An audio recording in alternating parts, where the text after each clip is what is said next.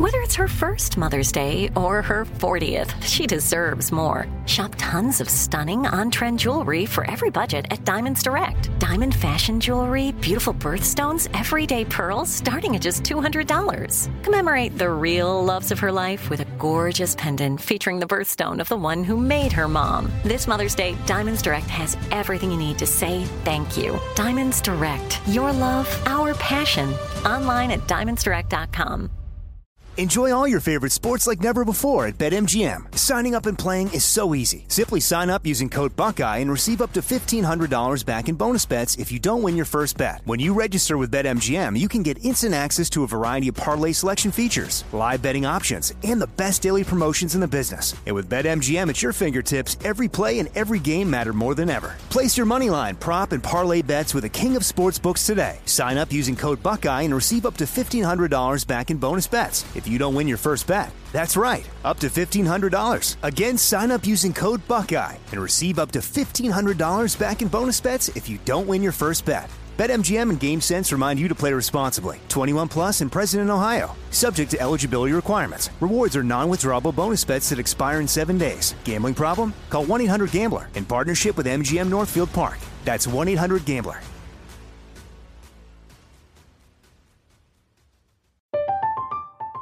I'm Katya Adler, host of The Global Story. Over the last 25 years, I've covered conflicts in the Middle East, political and economic crises in Europe, drug cartels in Mexico. Now I'm covering the stories behind the news all over the world in conversation with those who break it. Join me Monday to Friday to find out what's happening, why, and what it all means. Follow The Global Story from the BBC wherever you listen to podcasts. Is Tuesday,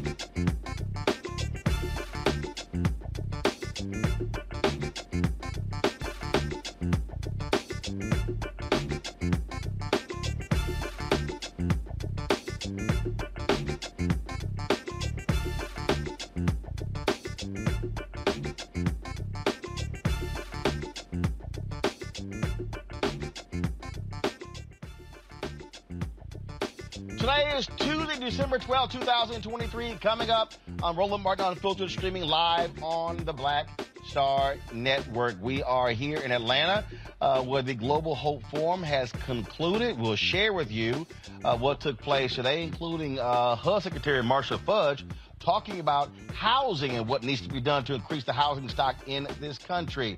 Also, the number two official at the Treasury Department, Wale Adeyemo, we talked with him about what the Biden administration has done to increase, to better the economy, and also to impact black business in the country. We'll also hear from the head of the United States Census, uh, as well as uh, we'll talk with the head of the Small Business Administration as well.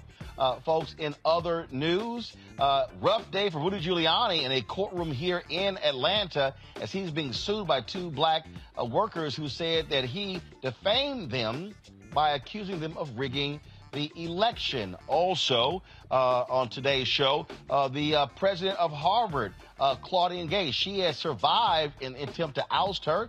We'll tell you the folks who are backing her, including several former presidents of Harvard as well. Also, the first black district attorney in Texas history, Craig Watkins, has passed away at the age of 56.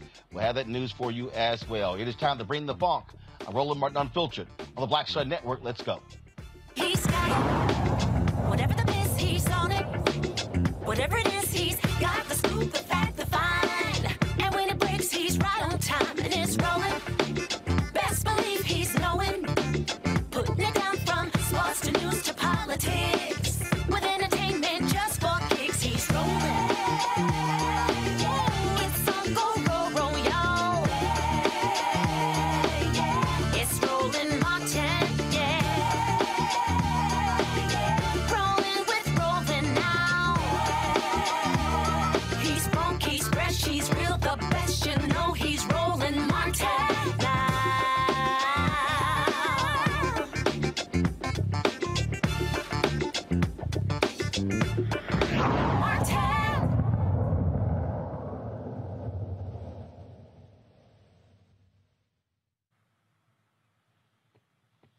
Right, folks.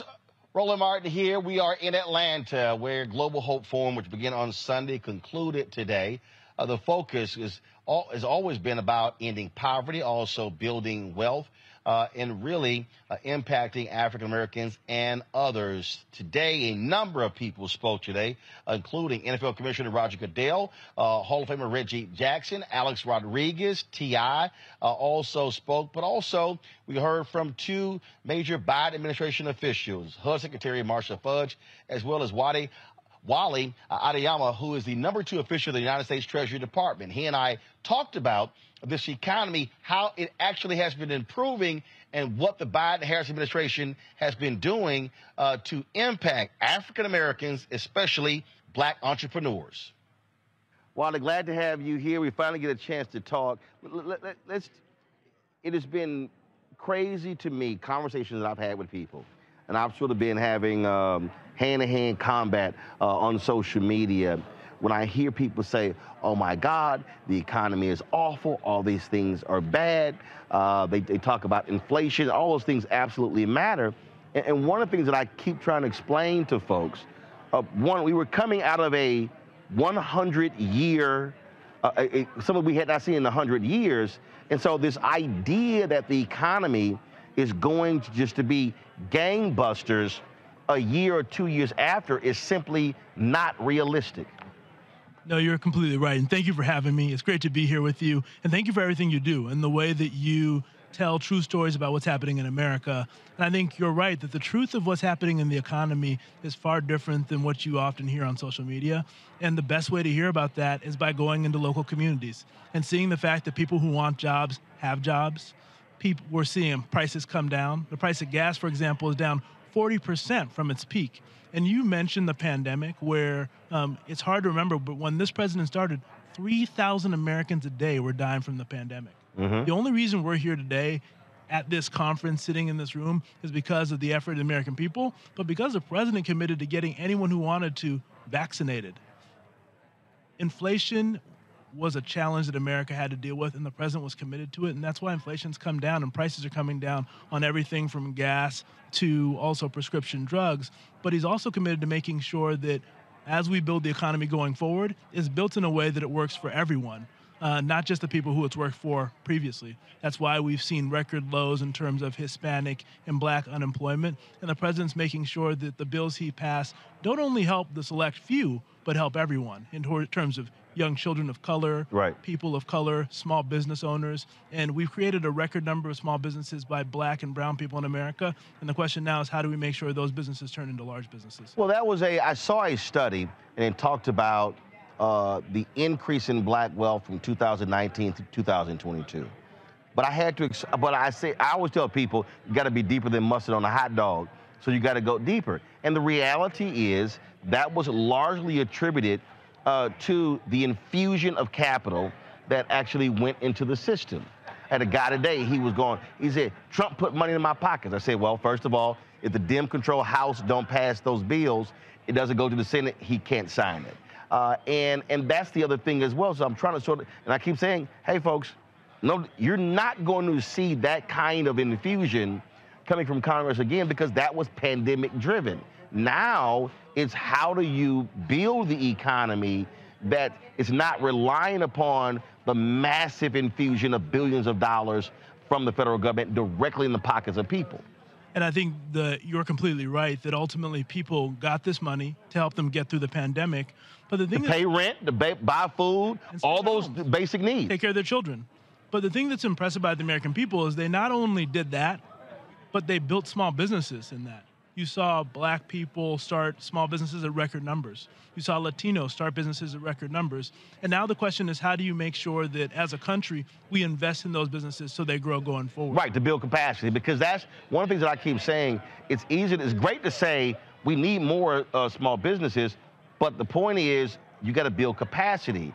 And even before COVID, we had 2.6 million black owned businesses 2.5 million had one employee. Exactly, exactly. So, and I said, no disrespect, I said, those are not real businesses. I said, so you got to have, you know, 8, 10, 15, 20, 30, 50, 100 plus employees. And that to me right now is what the focus has to be building that capacity. And the president's very focused on that.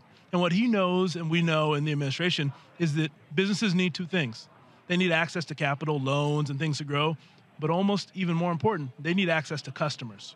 Right. So what the president has said And is contracts. yeah, contracts. The president said the federal government needs to be a customer for small businesses, particularly small businesses in rural and urban areas run by entrepreneurs who are underrepresented. So we're committing that 15% of federal procurement dollars are going to go to those communities. But he's also called on big businesses to do the same. And you've seen big businesses from Google to companies that are in the clean energy space who are also making similar commitments to go to small businesses in these communities to help them grow. And we've also put $10 billion worth of capital in investments into community run development institutions and black and brown owned banks who are more likely to lend to those small businesses Right. so they can grow over time. So we've got to do the work, but the people who are really doing the hard work are those small business owners who are taking chances. And you only start a small business when you have confidence in the economy. Right. When you have confidence that you're going to have the ability to find customers, that you're going to have confidence that you can get the money you need. And what the president wants to do is give people a hand up, not a handout, in order to make sure that those small businesses can grow and succeed. Well, I'll give you one example. When we talk about customers, or also when I talk about contracts, and so a lot of people talk about, obviously, which is important, access to capital. Well, you know, I launched this five years ago, launched a network two years ago, self-funded, started with one advertiser. We've been profitable since March of 2020. Uh, so for me, I'm not looking for a loan. I'm not looking for that. What I said, but the barrier it, it- in terms of contracts. Even even we look at the federal government even for advertising, the study was done. A billion dollars is spent every year, but black media gets 51 million. And so part of the issue is it, it comes with the ad agencies that we fight in the general market who then give us the same same barriers. And so how are you in treasury aligning with MBDA other departments breaking those things breaking those bureaucratic hurdles down uh, that's keeping folks from being able to access the dollars because again you can have great you can have great ideas but there's always this sort of that bottleneck when it comes to actually uh, being able to connect them with the dollars as usual, you know the right question to ask because you're doing it. You're an entrepreneur. You've built a successful business. And the thing that you often learn is that the commitments that the federal government or these big businesses make are to procurement and they're often to construction, janitorial services, what you would call low margin business. Versus the high margin businesses like entertainment or legal professions or professional finance. services Professional services. uh, again Yeah. accounting Yep. uh, all those different things And what we are doing is we're holding people. There's two things we can do. We can do better ourselves, which we're committed to doing under the president's leadership in terms of the 15% commitment we're making is not, is to making sure that we're going to try and reach those high value professional services. But we also need to use the bully pulpit to make sure that companies are doing the That's right. same and calling on them to make sure that their investments in procurement are following where their customers are because the people who watch your show are the customers of those advertisers. But also expanding that, that list. And so i was just talking with ambassador andrew young. When i'm challenging companies i'm not just saying i want to see more black owned media dollars. I'm saying you're using catering. You're using transportation audio visual all there's so many different things. So yeah it's not just yeah construction or uh, architects. I'm like I, i'm challenging them saying look at all of the contracts that you're out there spending and what's the black participation Completely agree. And the vice president has been a real leader on this. Last year, she created something called the Economic Opportunity Coalition, which is a table she's created for businesses who are willing to make commitments alongside the commitments we're making in the federal government that will do things like make sure that procurement dollars are being spent in a way that reflects the need to diversify them to build an economy that works for everyone. And our goal is to call more companies to take these actions because ultimately we know in the federal government we can create the incentives, but the people who create jobs are people like you, entrepreneurs. And we need to make sure that big businesses in this country, be they banks, be they big technology firms, be they the Walmarts of the world, they're taking steps to invest in businesses like yours because that grows their customer base Right. as well as growing our overall economy. I got to ask you about private equity. I'm, so Obama's president. I get called to a meeting of the Treasury Department, and uh, I'm told that black and minority firms outperformed mostly white firms when it came to management of TARP funds. My immediate response is, awesome. Are they now going to get more money? And everybody went silent. And one of the things that we see is that Enjoy all your favorite sports like never before at BetMGM. Signing up and playing is so easy. Simply sign up using code Buckeye and receive up to $1,500 back in bonus bets if you don't win your first bet. When you register with BetMGM, you can get instant access to a variety of parlay selection features, live betting options, and the best daily promotions in the business. And with BetMGM at your fingertips, every play and every game matter more than ever. Place your moneyline, prop, and parlay bets with the king of sportsbooks today. Sign up using code Buckeye and receive up to $1,500 back in bonus bets if you don't win your first bet. That's right, up to $1,500. Again, sign up using code Buckeye and receive up to $1,500 back in bonus bets if you don't win your first bet. BetMGM and GameSense remind you to play responsibly. 21 plus and present in Ohio. Subject to eligibility requirements. Rewards are non-withdrawable bonus bets that expire in seven days. Gambling problem? Call 1-800-GAMBLER in partnership with MGM Northfield Park. That's 1-800-GAMBLER.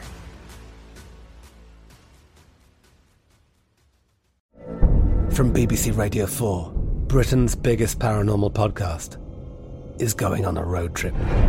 I thought in that moment, oh my God, we've summoned something from this board.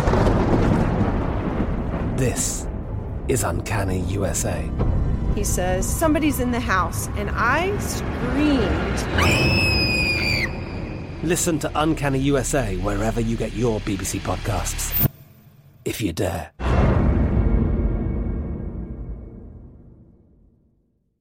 Xfinity has free premium networks for everyone this month, no matter what kind of entertainment you love. Addicted to true crime? Catch killer cases and more spine-tingling shows on A&E Crime Central. Crave adventure? Explore Asian action movies on Hi-YAH. Searching for something extreme? Check out skating, snowboarding, and more on Fuel TV Plus, the global home of action sports. And find crowd-pleasing bops on iHeartRadio's Hit Nation playlist. There's new free shows and movies to love every week. Say free this week in your Xfinity voice remote.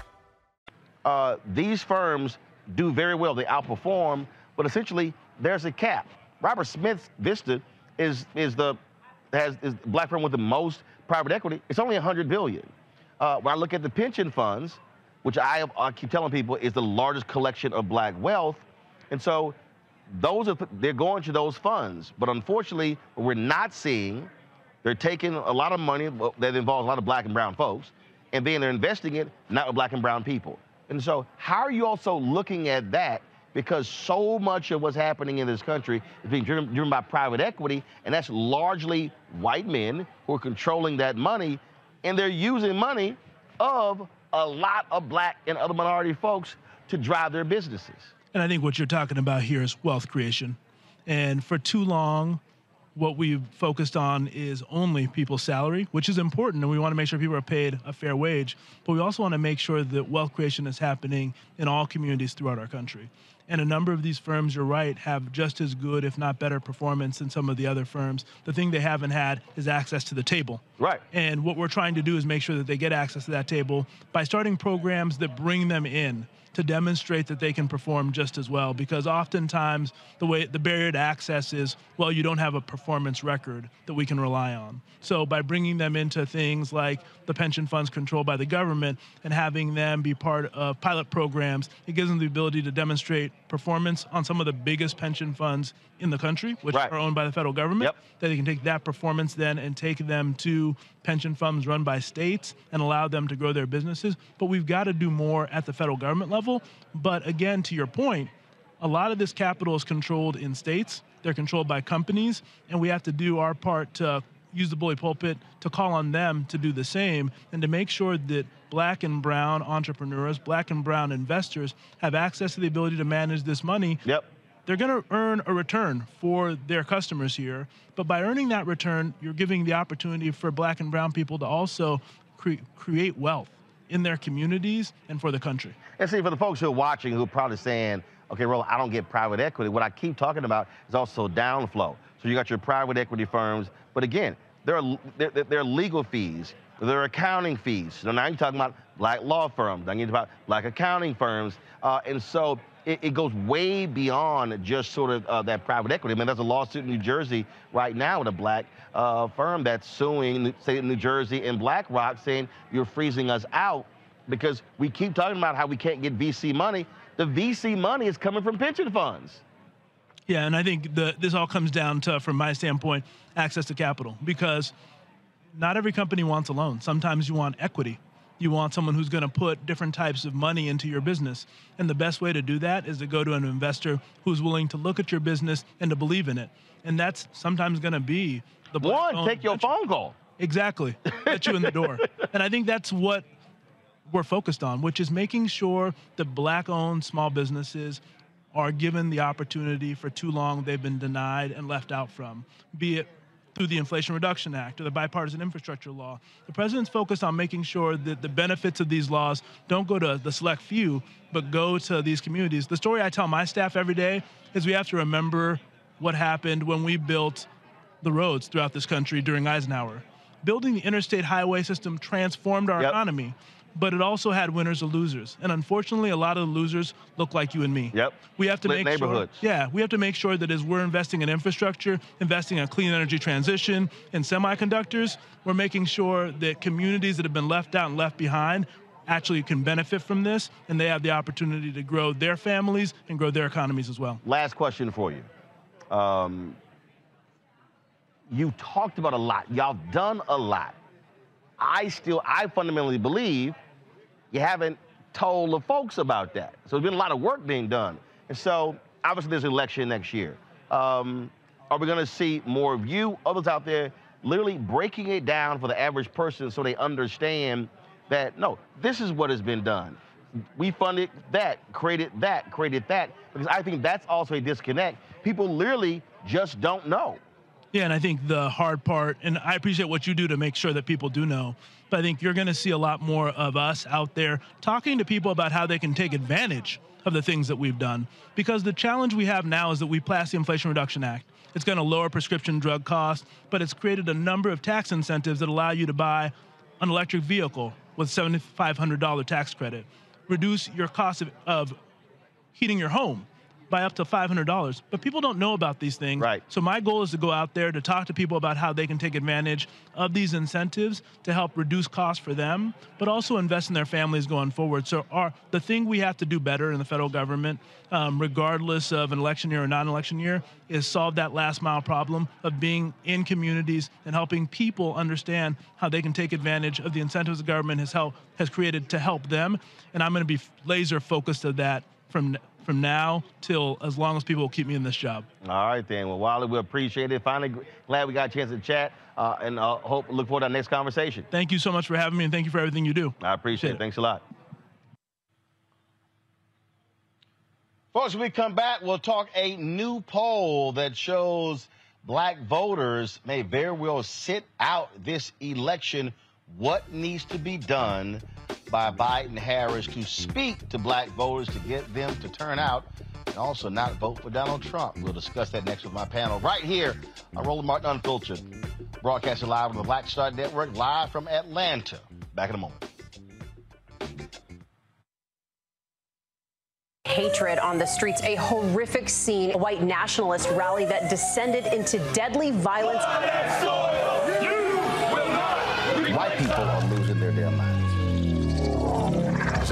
pro-Trump mob storms the U.S. Capitol, we've seen. We're about to see the rise of what I call white minority resistance.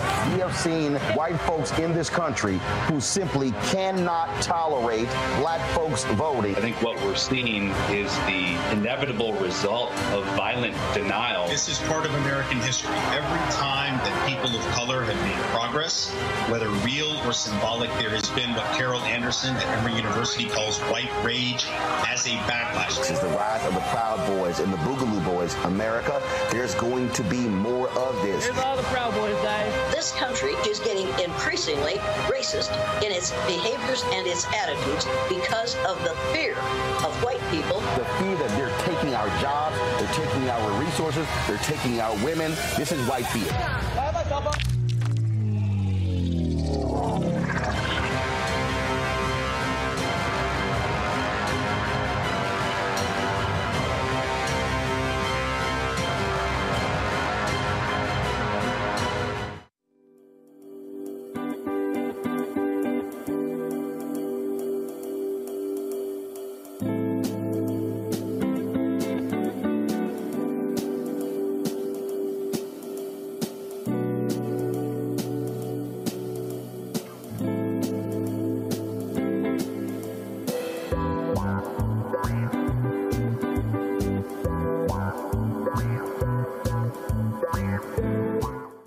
Farquhar, executive producer of Proud Family. You're watching Roland Martin Unfiltered.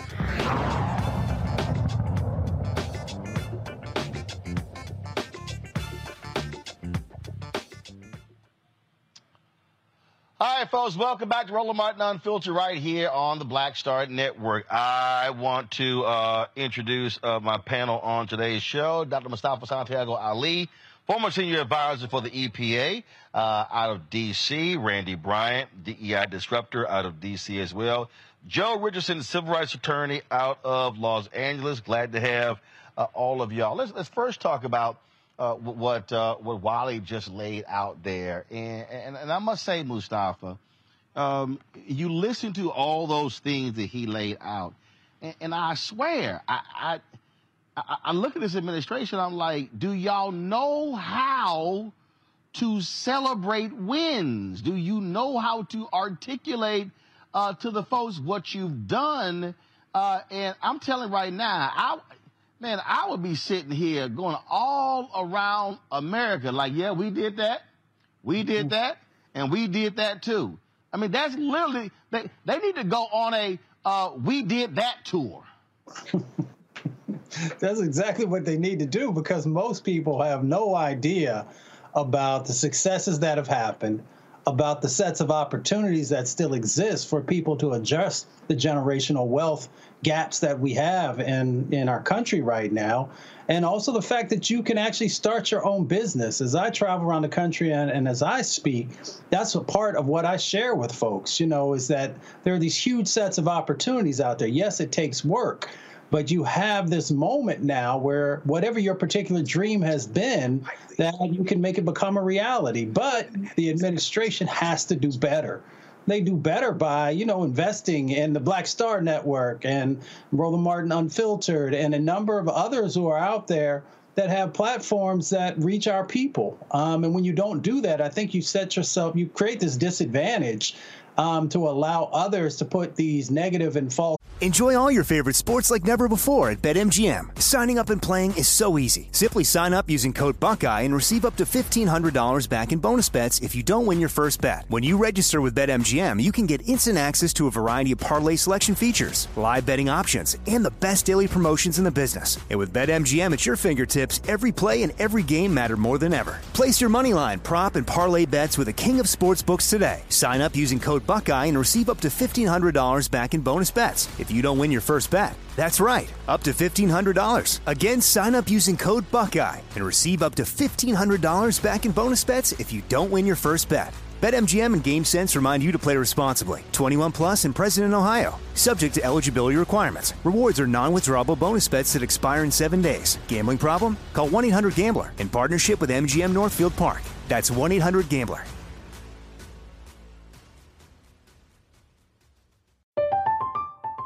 I'm Katya Adler, host of The Global Story. Over the last 25 years, I've covered conflicts in the Middle East, political and economic crises in Europe, drug cartels in Mexico. Now I'm covering the stories behind the news all over the world in conversation with those who break it. Join me Monday to Friday to find out what's happening, why, and what it all means. Follow The Global Story from the BBC wherever you listen to podcasts.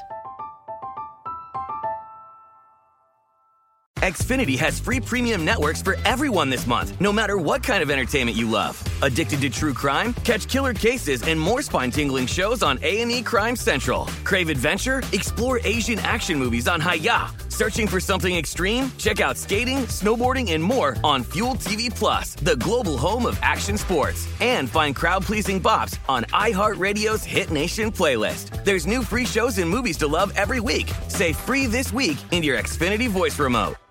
Statements out there about how you're not doing anything for black folks.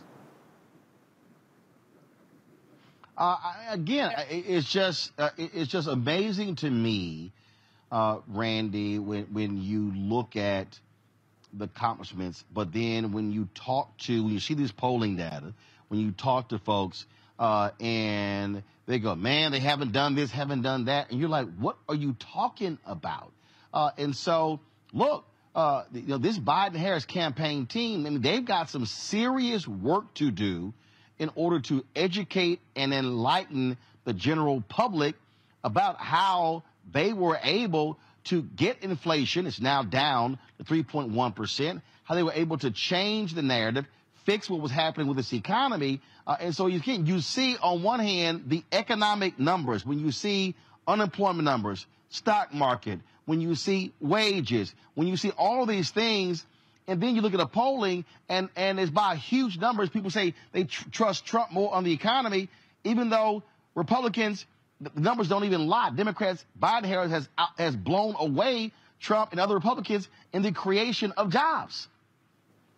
Right. It's about the checks, Roland. It's about the checks, sadly. People were getting those checks during COVID, and it made them feel as if I'm getting free money. That they felt that. That was exciting. And they don't understand that the real work to really improve the economy, that's going to work out in the long time, in the long run, that's going to help build generational wealth, th- that is going to give more opportunities to Black folks. That work is being done by the Biden Harris administration, but you don't feel it like you do an infusion of a check right? You don't feel it the same way. And so it really does it does require this administration to go out there and say no let me show you what we're doing and why we do it.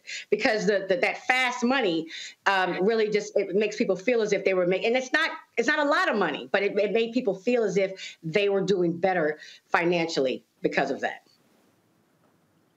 Yes, because guess what, Joe? The federal government was helping people pay their rent and pay for food because of COVID. But let me be perfectly clear. All of y'all watching and listening, let me be real clear. Ain't no more damn checks coming. Right. I'm just trying right. to help y'all out. It, it's, it's, it's not going to happen. Again, I want to be as perfectly clear to everybody who's watching and listening. COVID, that was a one hundred once in a hundred year pandemic. Mm-hmm. If y'all think Congress is going to do what they did come 2024, 2025, 2026, you are, as my man uh, Denzel said, and remember the Titans, you are outside your damn mind. Right. Yeah, there- there's no question about that. And, you know, one of the things that's interesting, um, and, and this is something that the Biden administration really needs people to know, you know, they take over. Um, the economy's in a, a tough, tough situation. Um, you know, you can't inhabit a business. A business can't survive if it can't be inhabited. We literally are shut down. We're shut all the way down. Your first fundamental notion is safety. If I don't feel like I can go to the store without dying, then I've got a problem. So the vaccination was really, really important. And a whole lot of people died on Trump's watch that didn't necessarily have to. And so that's the first thing you do. Then Three you start dealing. thousand a day. Yeah. Three thousand a day. That's that right. was a And so- 9-11 happening every single day in America because of COVID. And that was the first thing that they needed to deal with. And Biden dealt with it, and he dealt with it successfully. Next up, now you're dealing with the economy, right? You're dealing with the aspects of the economy. You're dealing with both job creation as well as bringing inflation down. Inflation was up. Now, statistically speaking, most economists will tell you that they did not expect to at this point be in the place where there is as much job creation than there has been, as well as inflation down as much as it is all at the same time. Statistically, this was very, very improbable. And he got it done anyway. And so a couple things have to happen. First of all, they have to get the word out better on what actually happened where we actually are and how unlikely it was, right? The second thing they have to do is to solicit and address concerns so that people feel like they're being heard, even though they're already doing it. Solicit and address concerns. And then the third thing that you do is you pass legislation and you do everything that you can. So if the legislation doesn't make it past the Senate because of a filibuster, like the Voting Rights Act or like, you know, like uh, the George Floyd uh, uh, Justice and Policing Act, if it doesn't make it across the finish line, it's not because people think that you aren't doing everything that you possibly can. It's a multi pronged attack, but it starts off with letting folks know how much better off that we are than most folks that are economists that would have cause to know, that understand trends, et cetera, than most of them thought that we would be. So here's the deal. So uh, Politico dropped this story today. Uh, uh, Henry, go to my iPad. Uh, headline: Poll: A fifth of black voters want someone else. Uh, come on, control room, go full screen, please. Thank you. Poll: A fifth of black voters want someone else instead of Trump uh, or Biden. So when you go on this story, here it says in the Gen Forward survey released on Tuesday and shared first with Politico, nearly one in five black Americans, 17%, said they would vote for former President Donald Trump. And 20% of black respondents said they would vote for someone else other than Biden or Trump. Three quarters of black respondents said they would vote if the president said uh, they would vote if the presidential election were held today, a figure that trails the number of white voters who said they will vote today by 10 points. Uh, and so you go on here, uh, 3,448 eligible voters. It said black adults back Biden more than any other racial group in the survey, but the president notched 63%, just 63 percent uh, among this block, and it also shows uh, an increase. Uh, folks said uh, an increase in people who said they would vote for Donald Trump, a particular black man. I, I, am going to listen. I get people's frustrations, uh, Mustafa, but let me be fundamentally clear. We talk about what's going on here. And I'm going to say it again. If anybody watching, one, if y'all think Trump is going to hook you up with more checks, you stupid. You ain't getting more checks. Republicans made clear in the last debt battle over increasing, uh, increasing, um, uh, in, increasing, uh, first of all, passing a budget resolution. They made clear they wanted to cut money that went to women and children for food. They do not want to increase the child income tax credit. They want to get rid of $35 insulin uh, for those seniors on Medicare. So y'all can sit here and play around if you want to, but I'm telling you what these guys uh, are going to do. But the other thing is this here. When I see black voters should not be 10 points behind white voters when it comes to voting. I don't know where in the hell some people get this notion, Mustafa, that things are going to improve if they sit out the election and when the very people who you fight and plan on voting, that's called a dumb election strategy. Well, you know, you got to ask the question where are people getting their information from? And unfortunately, we have a lot of locations now that are serving up misinformation on a regular basis. And they understand that they continue to pump that out, that there is a percentage inside of our community um, that will believe uh, some of the things that are being said. Now, that does not take anything away from the fact that this current administration, the Biden administration, has to do better. They have to really get very focused on the things that the black community is asking for, and they've got to answer those questions. They've got to make sure that those sets of programs that can help um, are actually being utilized, and people are knowing how to get involved with them and how to pull those levers of power to make sure that change happens inside of our community. So we have a responsibility to seek out that information, but they also have a responsibility to make sure that they're doing everything in their power. If they don't, then unfortunately, because of society we live in, that misinformation will continue to chip away at those critical votes. Um, look, um, uh, uh, Randy. Obviously, when you look at these polling da- poll polls, uh, Enjoy all your favorite sports like never before at BetMGM. Signing up and playing is so easy. Simply sign up using code Buckeye and receive up to $1,500 back in bonus bets if you don't win your first bet. When you register with BetMGM, you can get instant access to a variety of parlay selection features, live betting options, and the best daily promotions in the business. And with BetMGM at your fingertips, every play and every game matter more than ever. Place your moneyline, prop, and parlay bets with the king of sportsbooks today. Sign up using code Buckeye and receive up to $1,500 back in bonus bets if you don't win your first bet. That's right, up to $1,500. Again, sign up using code Buckeye and receive up to $1,500 back in bonus bets if you don't win your first bet. BetMGM and GameSense remind you to play responsibly. 21 plus and present in Ohio. Subject to eligibility requirements. Rewards are non-withdrawable bonus bets that expire in seven days. Gambling problem? Call 1-800-GAMBLER in partnership with MGM Northfield Park. That's 1-800-GAMBLER.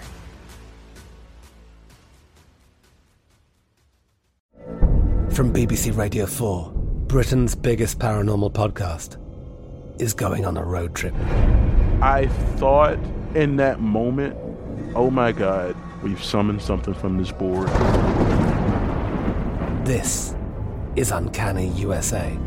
He says, Somebody's in the house, and I screamed. Listen to Uncanny USA wherever you get your BBC podcasts, if you dare.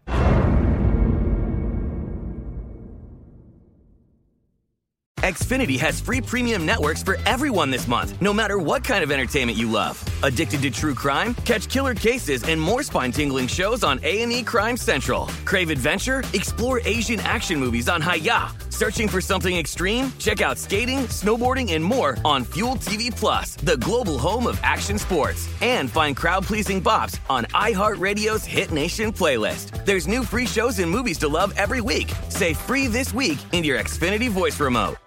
We are 11 months out. Uh, and to Mustafa's point, when you provide information, uh, folks have have a differing view.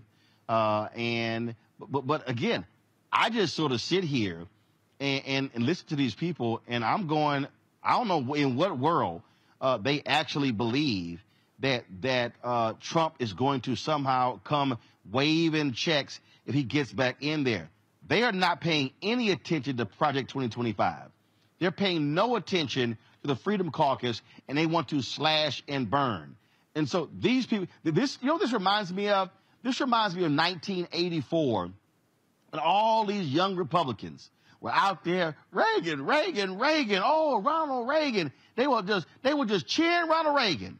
And not even a month after election, Ronald Reagan and the Republicans took a meat cleaver to Pell Grants and student loans and, uh, and, and, uh, and student financial aid. And I saw all these same Republicans crying, and I'm like, well, guess what, dumbass? You the fools who put them back in. The same people who were championing Ronald Reagan were crying a month later after the election because they cut Pell Grants and student aid because I guess they thought they were exempt. Right. And and I don't know how people aren't paying attention now because everything that the Republicans are doing, if you pay attention, to me indicates that they are trying to completely make it where black people have no power, where there's no force or anything that's going to help us. And so I, I think the complete opposite. I tell people I'm trying to make plans to get my uh, citizenship because if Trump comes into power, I, I'm, I'm scared, you know, I'm going to be trying to Harriet Tubman out of this place because it's very clear he has made it abundantly clear how he feels about black people. He has not hidden it in any way. And it's, it's, interesting to me that people want to pick out, well, he gave this much to HBCUs, but they don't do the real research. And again, we're in this society that looks at one misinformation, as my brother just said, but also we just look at the headlines. And so we're so easily fooled because we're seeing one headline um, that has been pushed by the Republicans, and we really believe that there's a this that Trump is for us, or and, and, I'm I'm shocked at how easily we're bought. Again by the checks, and then you you'll have some third-rate rapper that Trump has partnered with, and we think he's down for us, and I'm like we, we can't be, we cannot be that easily bought. We, we owe it to ourselves to really take the time to research, read an article, find out who is for us and who is actually doing things that will benefit Black people now and for generations to come. Here's what I sometimes just wonder, Joe. Go back to my iPad.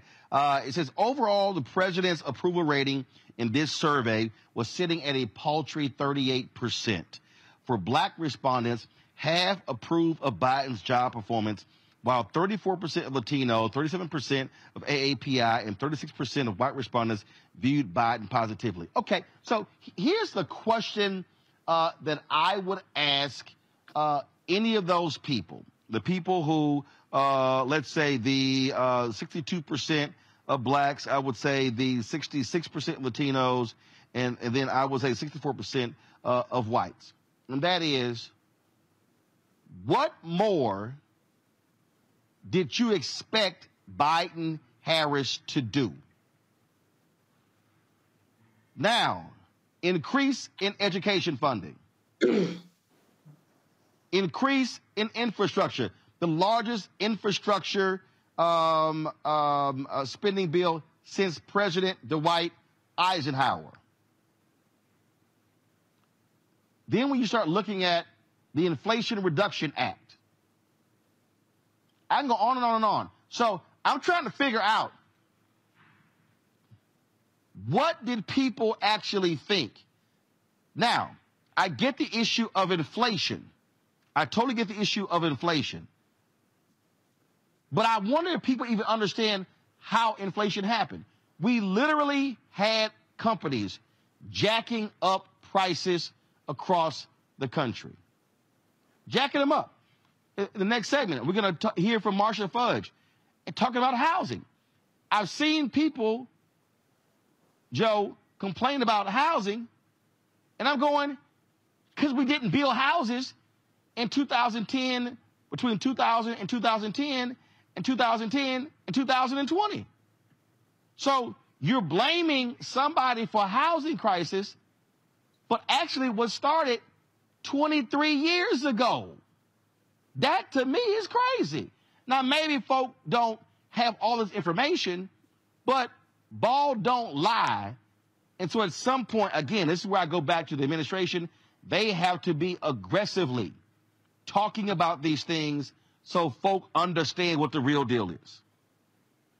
Yeah, I mean, no doubt about it. Um, and for a long time, what masked what was getting ready to happen with housing was the low interest rate, right? So for a long time, you could get more house. Theoretically, it was a little bit more, uh, a little bit safer, right? Because it, it wasn't like, uh, you know, uh, pre 2008 where you had bad loans, you had faulty loans countrywide, and everybody else had all of these things where they, you know, adjustable rates, negative AMs. You didn't have a lot of those things. But what you did have was prices continuing to get beat, brought up. And as it pertained to housing, um, at least you could say for the moment, you could mask the problem for a while because interest rates were so low, right? Now, but as you go along, now things get changed and we understand the exacerbation of this problem. People have to understand that the whoever the current president is, you're going to blame him for all kinds of stuff, even if it goes back 10, 15, 20, or 100 years. It doesn't matter. He, they're going to get blamed for it. This is why it's so important for President Biden and everyone to explain this. There ought to be a one on one on inflation. There ought to be a one on one on housing. There ought to be a one on one on infrastructure. There ought to be a one on one on building businesses. And do the one on one, but also talk about what you've accomplished under that umbrella and in that space so that the education can continue. And so that, by the way, you can add to the number of voters. There's still enough voters out there to be got that aren't voting. And then yeah. the problem with Donald Trump is you've got this hangover of pop culture. You thought he was involved in pop culture and he was in black videos and he was on the Fresh Prince and therefore he's for you. Of course, that's a lie, but you don't figure it out until it's too late. Gotcha. Hold tight one second. We come back. We're going to hear from uh, HUD Secretary Marcia Fudge, who was here uh, at uh, Global Hope Forum talking about housing. And she made a point that I have been making – uh, many times why there's a housing problem in the country. And to all y'all paying attention, it has nothing to do with Biden Harris or anybody in the White House or anybody in Congress. It has literally been 20 years in the making. We'll discuss that next. You're watching Roland Martin Unfiltered on the Black Star Network. Support us in what we do first. If you're watching on YouTube, hit that like button, folks. I see y'all comment and hit the doggone like button. Also, join our Bring the Funk fan club. See your chicken money order. P.O. Box 57196, Washington, D.C. 20037-0196. Cash App, dollar sign RM Unfiltered. PayPal, R Martin Unfiltered. Venmo is RM Unfiltered. Zelle, Roland at RolandSMartin.com. Roland at RolandMartinUnfiltered.com. We'll be right back. On the next A Balanced Life with me, Dr. Jackie, how big a role does fear play in your life? Your relationship to it and how to deal with it can be the difference between living a healthy life, a balanced life, or a miserable one. Whenever the power of fear comes along, you need to put yourself in that holding pattern and breathe, examine, find out if there's something that your survival instinct requires you to either fight or take flight. Facing your fears and making them work for you instead of against you. That's all next on A Balanced Life on Black Star Network. Grow your business or career with Grow with Google's wide range of online courses, digital training, and tools. Gain in demand job skills with flexible online training programs designed to put you on the fast track to jobs in high growth fields. No experience is necessary. Learn at your own pace. Complete the online certificate program on your own terms. Stand out to employers, get on a path to in demand jobs, and connect with top employers who are currently hiring. Take one professional career certificate program or all six. Earn a Google Career Certificate to prepare for a job in a high growth field like data analytics, project management, UX design, cybersecurity, and more. All professional career certificate programs must be completed by December 31st, 2024. Scan the QR code to complete the application. There are 1,000 scholarships available. Grow with Google and J. Hood and Associates. Be job ready and qualify for in demand jobs. Hey, it's Jawn Murray, the executive producer of the new Sherri Shepherd Talk Show. You're watching Roland Martin Unfiltered.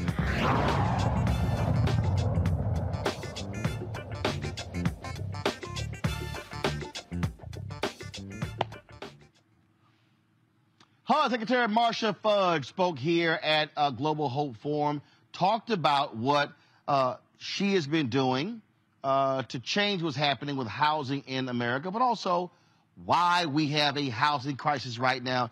Here's what she said in her conversation on stage with John Hope Bryant. Madam Secretary, one of my pet peeves is that black people are at 41 to 43 percent home ownership. And the number one way you build wealth in America is home ownership. Am I right about that? Absolutely right. And my mainstream counterparts uh, are at 75%, give or take, home ownership rate. That 30% delta, the difference between that, is why we don't have a net worth. And we keep, was, was one of the primary reasons, that in what Toby just left, small business creation. You and him really are the anchors for the solution uh, uh, and what Bishop Jakes is doing, you were with him yesterday, are the anchors for the solution for the revitalization of all of us. But we are we got to stop talking and start doing because if we don't, if, if black people keep doing what we're doing, statistics say that by 2050, 2052, black people net worth will be zero. Zero. And, and a lot of that is we don't own home ownership, real estate. Real estate is the biggest business in the world. Stocks. What are you doing to try to bridge that gap of, uh, uh, of home ownership for African Americans, but all other people as well, poor whites, et cetera, et cetera? We put tens of millions of dollars into housing counseling, which of course you know because we use you as well. We're honored to be one of your housing counselors. Right. Uh, so what we do is we try to prepare people to get ready for housing so that when the time comes, they won't have to get ready, they'll be ready. We need for people to understand what the process is and believe that they can do it because we can help them do it. But the biggest problem that we have in this country, John, is that we just don't build enough houses. So we don't build enough houses. So now, so just basic supply and demand says it's not enough. Then we go to communities and they we say we need to build multifamily units. They will not in my backyard. You're not going to build it. So then we've got zoning issues where they say that you can only build a certain kind of house, and that raises the price about 30%. So we have to break through all of that first off. Yes. So I meet with the housing people, I meet with mayors, I meet with governors to say, you have a problem. I can help you fix it, but I cannot fix it by myself. And so you have resources that you have never had before. The rescue plan put money into communities that they never thought they'd get, and they're sitting on it. Yeah. And so then wow. I go and I have to threaten them and say, now don't keep sitting on this money because I'm going to find a way to claw it back and give it to somebody that's going to do something with Good. it. But the other thing we allow is we don't build communities and neighborhoods. So I live in I live in a community, a fairly, I say middle class, but mm. but it's a community that I love and I live in it by choice. Yes. I live in a house that is two doors from an all-white wealthy community. Two doors, two doors. literally. My house is bigger than the house two doors from me. Mm. My lot is bigger than the house two doors from me. My house is nicer than the house two doors from me. But that house is valued at $25,000 more than my house. Mm. Which means that my communities now don't get the benefit of those extra tax dollars. My community doesn't get the benefit of more police or fire or to make sure that my children's schools are good. And so people choose, if they can afford it, to live two doors from me That's as right. opposed to in my house. We have to say to America, if they really want to solve things like homelessness, uh, poor education, They have to recognize and admit that the problem exists. And once we do that, which we have at HUD, we are putting so much money into assisting with multifamily housing, uh, talking about senior housing. Do you know the fastest group of people sleeping on the streets today are black women my age? Wow, really? My age. Because we have created an environment where they can't afford to live anymore. They can't afford their apartments. They're on, on Social Security, which is not enough. And they end up, they first off start sleeping in relatives' homes, and then they find themselves sleeping in their cars. RVs and things like that, yes. I cannot tolerate it. Yes. And so what I'm doing is putting our money where it ought to go to help people. You just don't know how much money we put in the market. But you don't know because people never ask. Yes. You know, people don't come to government and say, What can you do for me? Mm. They call when they have a specific problem. They never see the big picture, Jim. Yes. They never see it. Yes. So, but when I sit down with home builders and I say to them, you have to build this many homes to just get us where we need to be. We are 1.5 million homes short of where we need to be today. Mm. Today. 1.5. So there's an opportunity to do infill development that, listen now, entrepreneurs now, listen, what she said was, she didn't say it, she inferred, if you need, if you have a, if you have a gap of 1.5 million homes, you can go and find a lot. You don't need acres and acres and. Find a lot, buy it, build it, use minority and women vendors if you can to build it, rent it or sell it to somebody who might be underserved and get the benefits, uh, use the programs at HUD to uh, empower you with the right mortgages and the right down payment assistance. Uh, and then you create a tax base in that city. You create a taxpayer in that city. You create a, a homeowner in that city. You keep, create equity in that city. You create uh, asset accumulation, generational wealth, uh, and you're creating jobs and opportunity. Did I get that right? You got it absolutely right. But let me, we want everything easy. Just tell me where to go to get the money. This is what we want. Yeah, it don't work that way. It doesn't. The federal government is flush with resources to help entrepreneurs. You just have to know where to go. So it, it, it's going to be important for people to realize how to connect the dots. John. Yes. So I talk about housing, but transportation has money that can deal with where we build housing. Mm. EPA has money that can deal with where we build housing. It- ex- oh, right. Uh, uh, USDA has resources to build rural housing. People are so, we are linear thinkers because we don't realize what's available to us. So everywhere I go, I tell them, now you need to call this person. I met with black developers in New York a couple of weeks ago to tell them about the things we could do. But in the meantime, I said, you build an infrastructure, we passed an infrastructure bill. Mm. You- You're talking about environmentals. We do have money in EPA. So I go through this whole thing because I want everybody to know what I know. Yes. Because until they do, we leave so much money on the table. Yes. And the other thing I think that is just important for what you do in talking about financial literacy, et cetera, if we don't start figuring out what things cost and what they mean to us Yes. and how to get them, Yes. uh, we're going to be forever people listening to people who say, "Oh, you don't need to buy, buy a house." You know, and I know you've heard it. People say, "You know, today's young people they don't want to be tethered to that. You know, they like the life of living in the con- I mean, you know, the apartments and stuff, but they leave with nothing." That's right. So it's all good to think about that. But one thing that I knew as a child is a home was important. Land is important. Mm. Even when I went south, it's like we own this land That's right. because they knew what today we forget Yes. is that if you don't own anything, Yes. where does your life go from there? Yes. Enjoy all your favorite sports like never before at BetMGM. Signing up and playing is so easy. Simply sign up using code Buckeye and receive up to $1,500 back in bonus bets if you don't win your first bet. When you register with BetMGM, you can get instant access to a variety of parlay selection features, live betting options, and the best daily promotions in the business. And with BetMGM at your fingertips, every play and every game matter more than ever. Place your moneyline, prop, and parlay bets with the king of sportsbooks today. Sign up using code Buckeye and receive up to $1,500 back in bonus bets if you don't win your first bet. That's right, up to $1,500. Again, sign up using code Buckeye and receive up to $1,500 back in bonus bets if you don't win your first bet. BetMGM and GameSense remind you to play responsibly. 21 plus and present in Ohio, subject to eligibility requirements. Rewards are non-withdrawable bonus bets that expire in seven days. Gambling problem? Call 1-800-GAMBLER in partnership with MGM Northfield Park. That's 1-800-GAMBLER.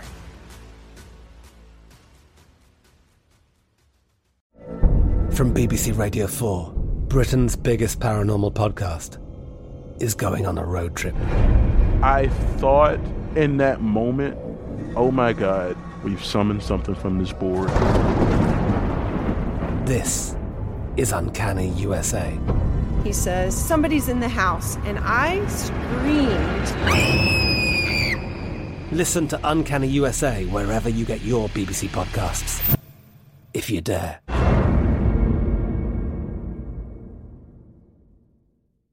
Xfinity has free premium networks for everyone this month, no matter what kind of entertainment you love. Addicted to true crime? Catch killer cases and more spine-tingling shows on A&E Crime Central. Crave adventure? Explore Asian action movies on Hi-YAH. Searching for something extreme? Check out skating, snowboarding, and more on Fuel TV Plus, the global home of action sports. And find crowd-pleasing bops on iHeartRadio's Hit Nation playlist. There's new free shows and movies to love every week. Say free this week in your Xfinity voice remote. You can't leave anything to help your children. The reason why there's a big gap between black and brown home ownership and white home ownership is because white people take the value out of their homes and help their children. Mm, that's right. We don't have the value to give. That's right. So the more we buy and the more we are able to leave something for the generations that follow, the better we become as a country. Because when people, all people, have a place to live, it becomes a foundation upon which they can do anything. Hmm. They can be anything. Hmm. But every single person in this country deserves. I believe housing is a right. That's just my personal opinion. Absolutely. John, we deserve it. And we have the resource. We need to make the government work for us. That's right. And if we don't, it's our fault because we can. Now, I'm not going to be up here talking about elections, et cetera, but what I do know is that if we don't make our voices heard, nothing will happen for us.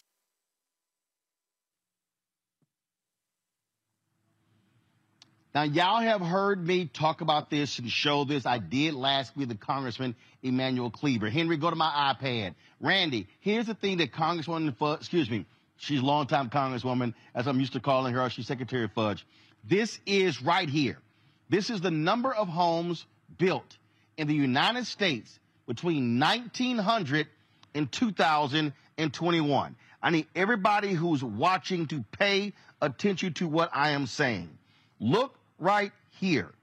Look right here.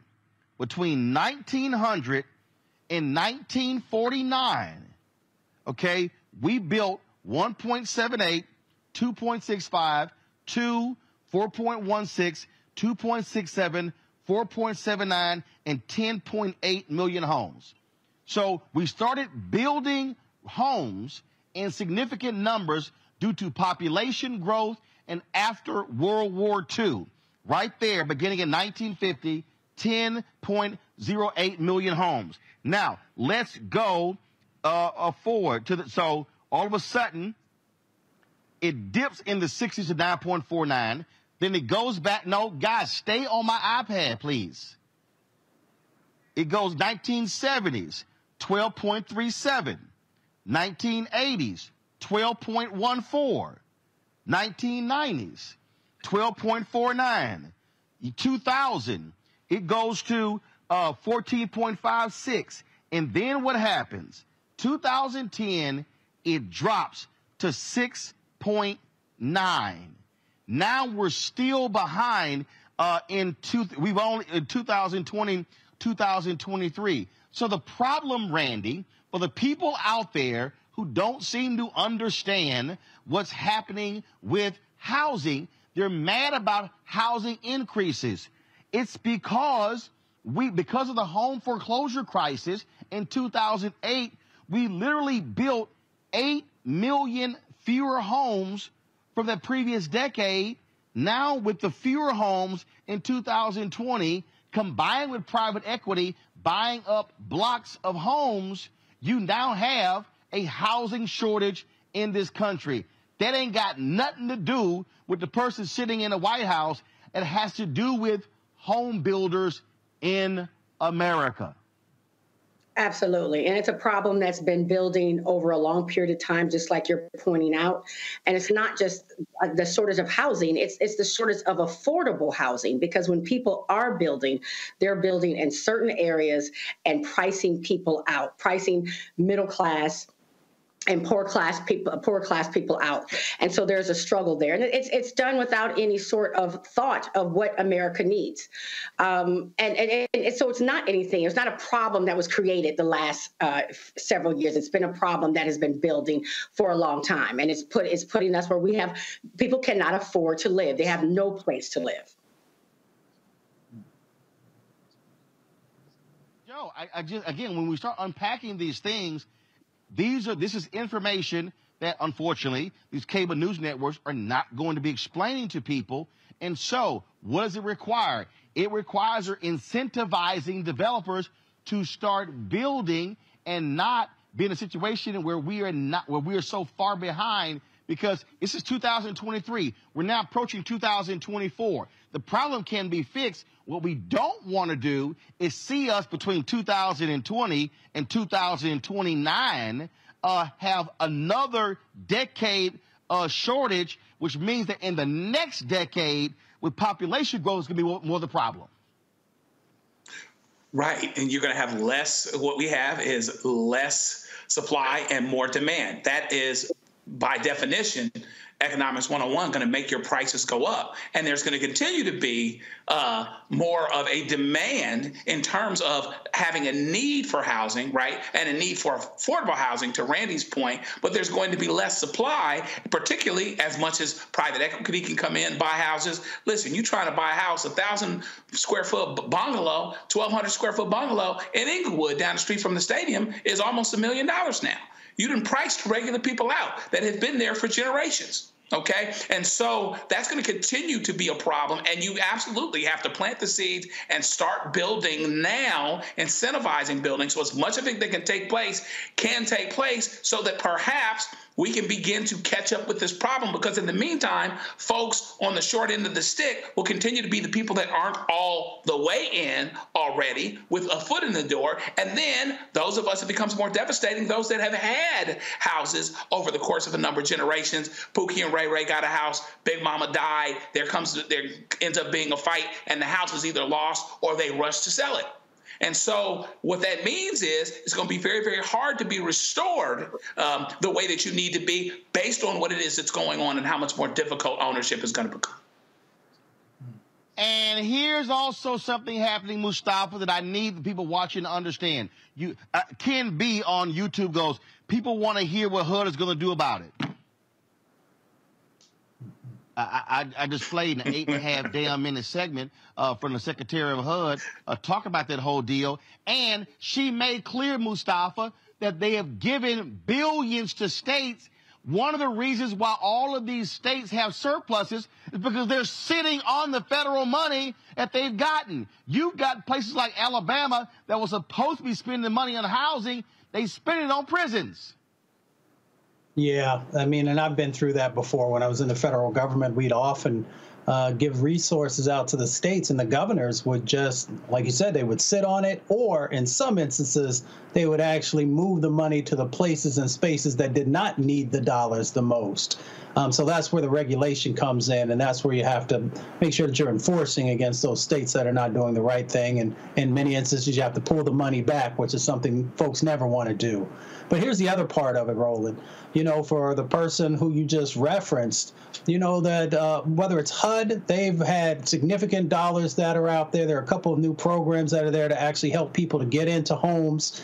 The Biden administration has also been putting resources and actions to help uh, first-time home buyers to be able uh, to move into that space. You've got dollars also at the Environmental Protection Agency for those who are thinking about buying a home or already have a home and they want to make sure the energy efficiency is there to keep your bills lower. So there's a, there is a plethora of resources that are out there. Sometimes folks don't know about them. Sometimes people just don't want to know about them. And then for me, the last part is also about us and our community You know, I've had friends who've gotten together and bought multi uh, multi unit buildings and lived in half of them and rented out the other half uh, to make sure that that folks are getting into these market spaces um, so that they can build wealth. So once again, we've got to ask ourselves about our own people. Are we willing to come together? To actually be able to move into these real estate sets of opportunities. Maybe there's some uncomfortability with you living with another family um, inside of a multi uh, multi-unit building uh, for a short period of time, but you have to be looking down the road. If you're serious about building wealth, if you're serious about being able to take advantage of these opportunities, then sometimes we have to be able to come together, which should not be a difficulty. It should be something that's natural for us to be able to be in a communal space and to be able to lift each other up and to help each other be able to have a stronger foundation underneath of our feet.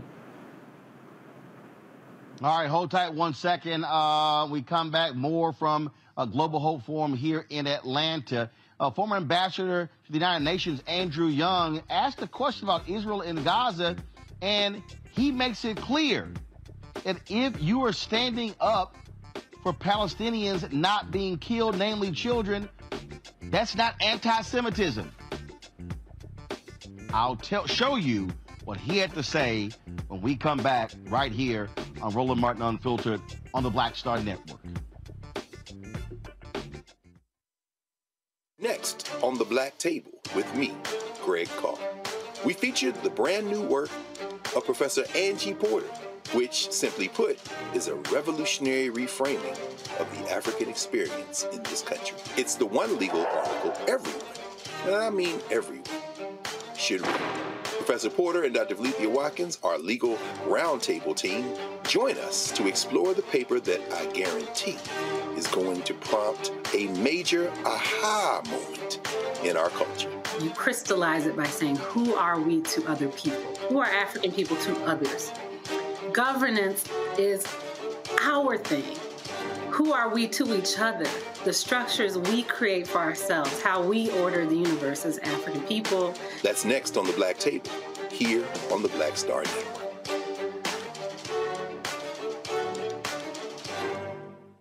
Talk about blackness, and what happens in black culture. We're about covering these things that matter to us, uh, speaking to our issues and concerns. This is a genuine people powered movement. There's a lot of stuff that we're not getting. You get it, and you spread the word. We wish to plead our own cause too long have others spoken for us. We cannot tell our own story if we can't pay for it. This is about uh, covering us. Invest in black owned media. Your dollars matter. We don't have to keep asking them to cover our stuff. So please support us in what we do, folks. We want to hit 2,000 people, $50 this month, raise $100,000. We're behind 100,000, so we want to hit that. Y'all money makes this possible. Checks and money orders go to P.O. Box 57196, Washington, D.C. 20037 0196. The Cash App is dollar sign RM Unfiltered. PayPal is R Martin Unfiltered. Venmo is RM Unfiltered. Zelle is Roland at RolandSMartin.com. Me, Sherri Shepherd, with Sammy Roman. I'm Dr. Robin B., pharmacist and fitness coach, and you're watching Roland Martin Unfiltered.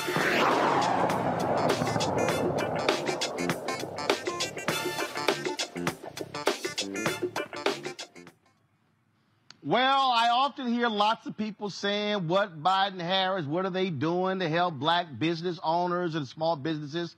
Well, Isabella Guzman, who runs the, the Small Business Administration, uh, was here at Global Hope Forum yesterday in Atlanta. We had an opportunity to catch up with her. We talked to her last year. We talked about what they have done in the past year to help uh, black owned businesses. Here's our conversation. All right, good to see you again this year. Nice to see you as well. All right, so I always believe in in laying out um, how things have gone from year to year. So last year, uh, we chatted here, and so in terms of uh, opportunities for black businesses and minorities, how has the last year looked uh, in the country?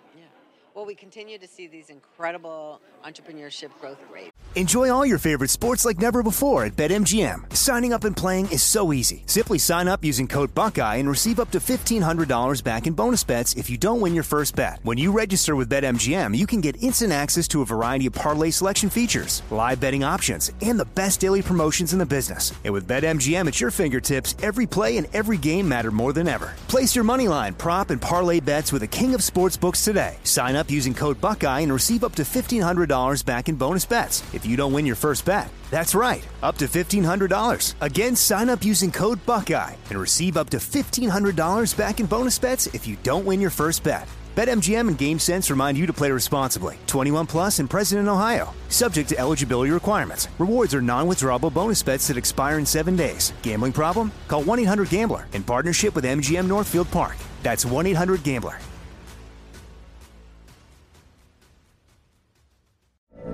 From BBC Radio 4, Britain's biggest paranormal podcast is going on a road trip. I thought in that moment, oh my God, we've summoned something from this board. This is Uncanny USA. He says, Somebody's in the house, and I screamed. Listen to Uncanny USA wherever you get your BBC podcasts, if you dare.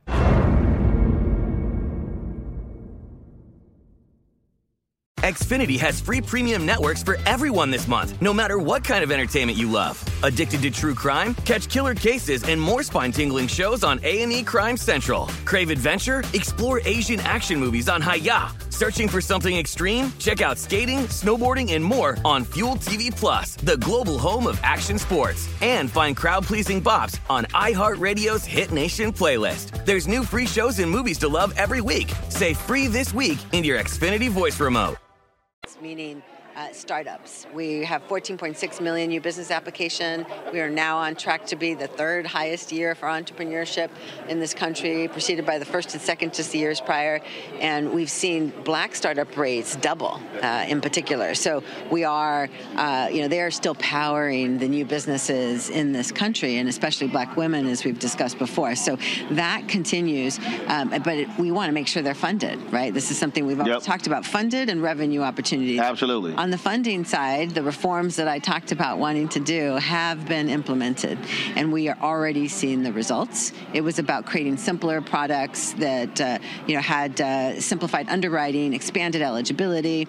You know, there's no reason why uh, you know low credit risk black borrowers should not be getting funded at the same rate as everyone else, and we know that's not the fact. So, um, as a result of the changes, we've seen you know since 2020, uh, black lending through the Biden-Harris administration double and now we're up to one point, nearly 1.5 billion dollars in funding last year uh, to black businesses. As you know, it's been historically around 500 million ish, uh, and so I'm really proud to to see those numbers climb, uh, and you know, and the revenue growth opportunity side of it. You know, we've obviously like the rest of this country have been uh, seeing lawsuits around the DEI front, trying to take us backwards when we're trying to uh, you know, create the future for this economy, which is through these the changing face of entrepreneurship.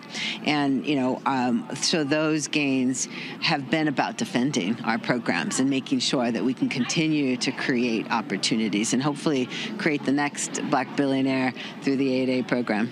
So that was a that was certainly was an issue. Last time we talked, I think it was in Dallas at the Alpha Convention, uh, and we were just on the heels of that ruling out of Tennessee with regarding to uh, the the 8A program. But but that but that's just a, a, a small part of it. Uh, and when you talk about the uh, you talk about the revenue piece, uh, that that's huge. You know, I, I say all the time we do these panels, I say, look, I said I don't have debt. I said, so I, I'm not trying to sit here and get a bank loan. I said, well, we're trying to lock down our contracts. hmm that's right. I mean, federal government contracting for small business it's a more than 650 billion opportunity. You know, we saw uh, the president commit to more contracts for small disadvantaged businesses. We have aggressive goals year by year through the whole of government effort, and we are. You know, last year we took to took us to 11.4 percent. You know, so far there's been over 160 billion dollars in contracts during the president's two years uh, of contracting records to uh, you know to the you know, small disadvantaged businesses out there, and we want to continue those trends. And uh, the the lawsuit in Tennessee had just been filed. We just were getting some of the insights from the courts. Uh, the SBA did uh, get an injunction uh, stopping the 8A program, uh, forcing us to look at the way we determine social disadvantage. And as a result of quick actions that we took, we were able to ensure that not a single 8A contract was removed from the program, and that contractors were able to get, in essence, recertified by submitting social disadvantage narratives. And so we're, you know, we're proud that we were able to do that. But now let's unlock more opportunities. Let's, you know, fix the way that we train our 8A contractors to go after government contracting, the business development uh, programs that we have funded. You know, let's of course make sure that they have capital, but working capital, and uh, we are working to continue to make change to ensure that happens. How have you? all, How have you also um, sort of tried to remove so many of the we talk about barriers. So especially we, we know we know we know bundling is is, is a problem. Uh, we, we we were here in Atlanta, and it was uh, uh, Maynard Jackson, the first black mayor of the city, uh, who, with his contracting experts, had said, "Hey, uh, how about we break apart these large deals to create smaller." opportunities for black minority business minority business owners to become prime contractors because mm-hmm. you couldn't you couldn't you could never bid on a prime unless you had been a prime before. Right. right. And so by breaking those large uh, pieces down, it actually provided an opportunity for for folks to be able to actually bid. How are you also dealing with that on the federal level because you had unbundling under Obama, bundling under Trump, and then now you're trying to unbundle. Right. Right. Well, and that's what we're doing to aggressively look at the goals, and we at the SBA have a, a, a, large power to be able to negotiate with each of the agencies to make sure that the whole of government hits uh, the president's goals around government contracting. And so uh, that make that means the you know, leads of all these agencies are getting to hear from us at the White House at the SBA uh, about their uh, the requirement that they look at small. They use the rule of two. They use SBA's programs to try to help support small businesses, and uh, we are aggressively expanding uh, our procurement center representatives, the folks at the SBA who look at every single contract opportunity and make sure that if it's a small opportunity, that um, we try to look at debundling it, look at how we can get more small businesses on a vehicle, uh, and that's what we're aiming to do. The GSA and, and the SBA did partner recently uh, to create a, an 8A schedule to make sure that 8As could get on to some of these large GSA schedules. As an example, we're trying to get as creative as possible, uh, you know, to to make sure there are feasible sized uh, small contracts to give people their first prime experience. And, and, and the thing when you talk about the, the, entrepreneur piece, I mean, the bottom line is you're now talking about a generation, millennials, Gen Z, uh, and I forgot what the new one is called. Uh, so I think somebody told me it was Alpha or something. I, I, I, I, I, don't know what the new one is, but somebody mentioned it to me. But, but, but you're dealing with a generation, now multiple generations, who are not starting with the with the premise of get a good job and be there for 30, 40 years and get a pension. Right. Mm-hmm. I mean, so you have people who who understand who are starting much earlier about owning. Right. And so that means that there's a much larger demand and push to to create uh, that space. Right. No, that's true. I mean, and I think that you're seeing it in the entrepreneurship rates, but whether people have a side hustle that they're aiming to make their main right. job at some point and create jobs for others. But, uh, you know, I, I, think it's tremendous. This conference is about the optimism out there. Like, there's tremendous hope and optimism in the fact that people want to uh, build wealth and start their own businesses, and they see that as a pathway. And, uh, you know, especially with government contracting, we need to make sure that the government is incentivizing that growth and that hope for the future. And, uh, you know, I, I, know that our global competitiveness rests on our ability to make sure all our entrepreneurs are competitive, and uh, that includes you know, breaking down barriers to capital, breaking down barriers to revenue opportunities, so that we can prepare our small businesses to then go after contracts abroad. Mm-hmm. And uh, you know, I mentioned that recently travel, traveled to West Africa, but to see some of our American small businesses going there to you know uh, create cybersecurity platforms for nations, that's an incredible incredible uh, commitment to our national security, our democracy, and, and we need to see more of it. Last question for you. So, um, a year from now, what do you want the story to be? I want the story to be that SBA's reforms continue to drive capital in, into the black community. And, you know, the reforms just took hold in August. They're going to continue to have a great effect. But I also want to see transformations in my investment company portfolio where we have, um, where we've made reforms so that the check writers look like the businesses who are starting and growing these incredible ventures. Uh, and so I'd like to see those results pan out. I'm going to see a diversity amongst my investment companies, and I'm going to start to see that in my portfolio. That's what I want. And then I want us to achieve the president's goal that he laid out at the Tulsa Race Mass- Massacre commemoration that we want to, you know, drive to 15% by 2025. I want to see those tens of billions of dollars into the hands of our diverse businesses. And you can't say it because of the Hatch Act, but a year from now, you want to be able to say there's another four more years of Biden Harris to get all that done. We continue to drive forward on all these initiatives. I can say it, but I got you. Always good to see you. Thank you so much. Good work. Pleasure Appreciate it. Here. All right, folks. So if you've been asking that question, what are they doing for small businesses and black folks? There is your answer. Got to go to break. We come back. Uh, former UN Ambassador Andrew Young, former Congressman Andrew Young, uh, was on stage today and he was asked a question about what's happening in Israel and Gaza. Uh, and he said something that maybe a lot of people need to listen to. This 91 year old man knows a hell of a whole lot about the Israeli Palestinian dispute. He will talk about it and then we'll discuss it right here Uh, on Roland Martin Unfiltered on the Black Star Network, broadcasting live from Atlanta. We've been covering the Global Hope Forum here.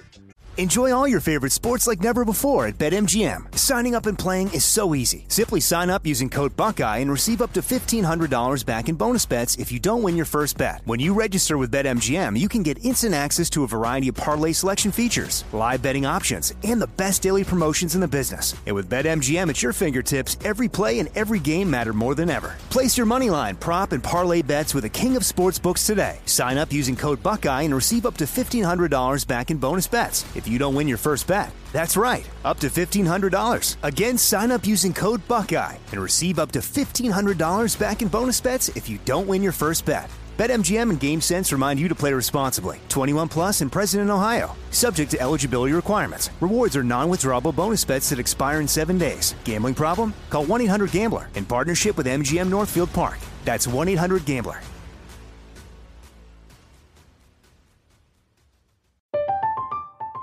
I'm Katya Adler, host of The Global Story. Over the last 25 years, I've covered conflicts in the Middle East, political and economic crises in Europe, drug cartels in Mexico. Now I'm covering the stories behind the news all over the world in conversation with those who break it. Join me Monday to Friday to find out what's happening, why, and what it all means. Follow The Global Story from the BBC wherever you listen to podcasts. Xfinity has free premium networks for everyone this month, no matter what kind of entertainment you love. Addicted to true crime? Catch killer cases and more spine-tingling shows on A&E Crime Central. Crave adventure? Explore Asian action movies on Hi-YAH. Searching for something extreme? Check out skating, snowboarding, and more on Fuel TV Plus, the global home of action sports. And find crowd-pleasing bops on iHeartRadio's Hit Nation playlist. There's new free shows and movies to love every week. Say free this week in your Xfinity voice remote in the A. Back in a moment.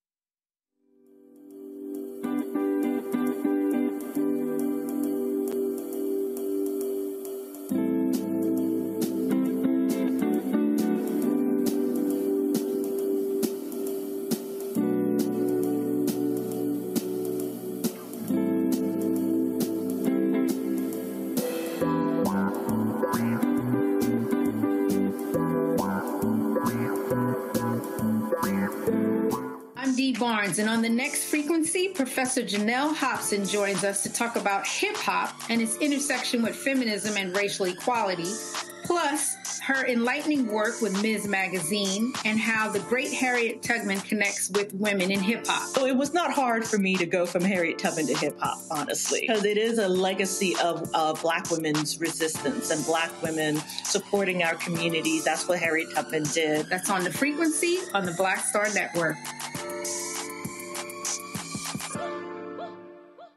I'm Deborah Owens. America's Wealth Coach. And on the next Get Wealthy, what do the ultra wealthy know that most of us don't? Well, the truth is that there is financial exclusion. And unfortunately, far too many Black folks haven't had access to this knowledge and that's exactly what we're going to talk about on our next Get Wealthy with Melinda Hightower, a banker who's doing something to share exactly what you need to do to make it into the high net worth status. They weren't just saving just to save, they were saving for a purpose. That's right here on Get Wealthy with me, America's Wealth Coach, only on Black Star Network. This is Essence Atkins. What's the love king of R&B, Raheem DeVaughn. It's me, Sherri Shepherd, and you know what you watch. You're watching Roland Martin, Unfiltered.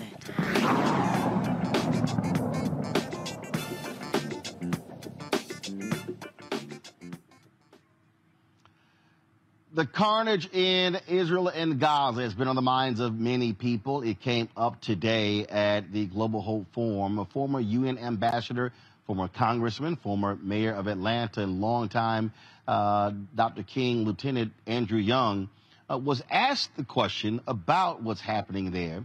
Uh, and he said something that really a lot of folks should pay attention to, especially charges of anti Semitism against people who are critical of Israel and its treatment of the Palestinians. Watch. You have seen in your life as an activist the very worst in human nature. And yet you found grace. Not only did you find, we call what you are ambassador young because you were the ambassador of the United Nations, but before that, when you were waging the civil rights movement, you were the ambassador. You were the one who went out to the community and negotiated settlements between white racists and the black community. How did you find grace in those moments? Well, I was born into it. See? I mean, it's part of the black heritage that we are, we tend not to be judgmental. We, we know that all men sin and fall short of the glory of God, and women do too. uh, and you know, you judge not that you be not judged. And um, I just thank God that I have been taught by my grandmother um, that grace, and I was glad you, to hear you use that word, rappers talking about grace. uh, I mean, that, that's high, high stuff, seriously. and, um, and mercy. I mean, people set you up to get killed. Yeah. So, and, and, and you have profited in the career that they tried to kill you out of. Yeah. Yeah. Uh, and so that's what life, life is a struggle of good against evil and good always prevails eventually. And, um, well, let me go ahead and get into this because because I had to leave the United Nations, and I'm going to tell you how it happened. Because Harry Belafonte invited me over to his house to meet with the former Prime Minister of Israel.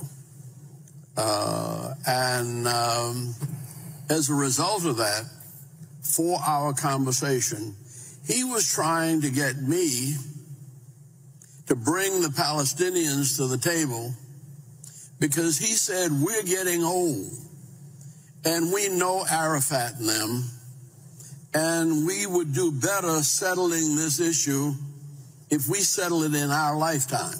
Mm. And um, we think that Carter, President Carter, is the kind of spirit that could get both sides together and we could put this thing to rest. I think if we'd had another term, that would have happened. But then after that, Moshe Dayan had me to lunch on Fifth Avenue in a restaurant where we were all being seen by everybody that passed by. And everybody knew who I was and they knew who he was. What are we doing talking together? And then I go to the State Department and tell them what's going on. And it was une- made them uneasy. And it was my time, according to the Constitution and the laws of the uh, United Nations, it was my turn in August to be president of the Security Council. And uh, we, we rotate alphabetically, and nothing ever happened in August. And so I was trying to keep nothing from happening in August. So the Palestinians decided they wanted to come to the table with the Israelis. See? Now, what we're talking about now and what we're seeing on television every day has been struggling to find reality in my time since Ralph Bunche in 1948. And Ralph Bunche won the Nobel Peace Prize for trying to work this out. This is nothing new. It didn't happen on October 7th. Hmm. It's been happening all of our lifetime and we haven't been able to rise to the occasion and make it make sense.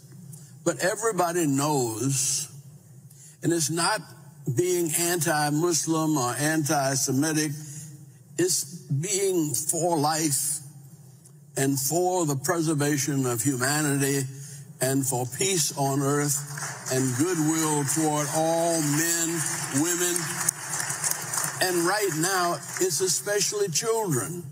That's what hurts us to see children dying every day. And there ought to be another way. That right there, uh, Mustafa, is an interesting perspective because what you hear Ambassador Andrew Young saying that if you're critical of Israel, it doesn't mean you're anti-Semitic. If you're critical of uh, them, that's not what it means. What it means is that you don't want to see people being killed. You don't want to see Israelis being killed. You don't want to see Palestinians being killed. You don't want to see people dying. That's what he's saying. And so at some point, folks have to say, how do you put peace first, second, and last?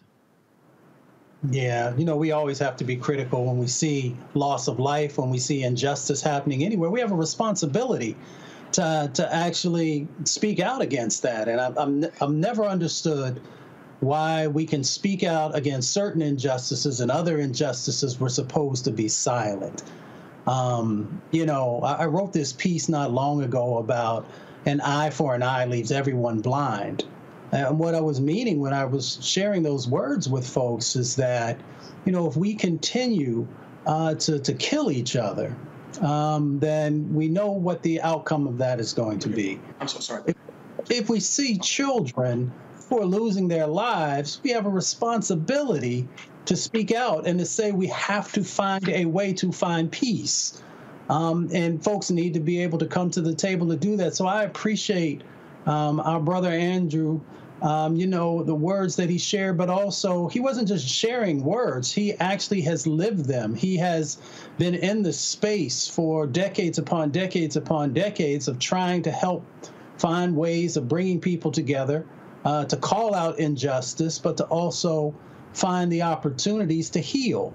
And that's the real question is, are we willing to do the hard work to actually heal um, these situations that are going on? Are we willing to actually heal uh, the hurt that is happening? Are we willing to heal the injustices that continue to play out? And you know, we just have to make a decision if we're willing to lean in and do that hard work as individuals, as communities, and as governments.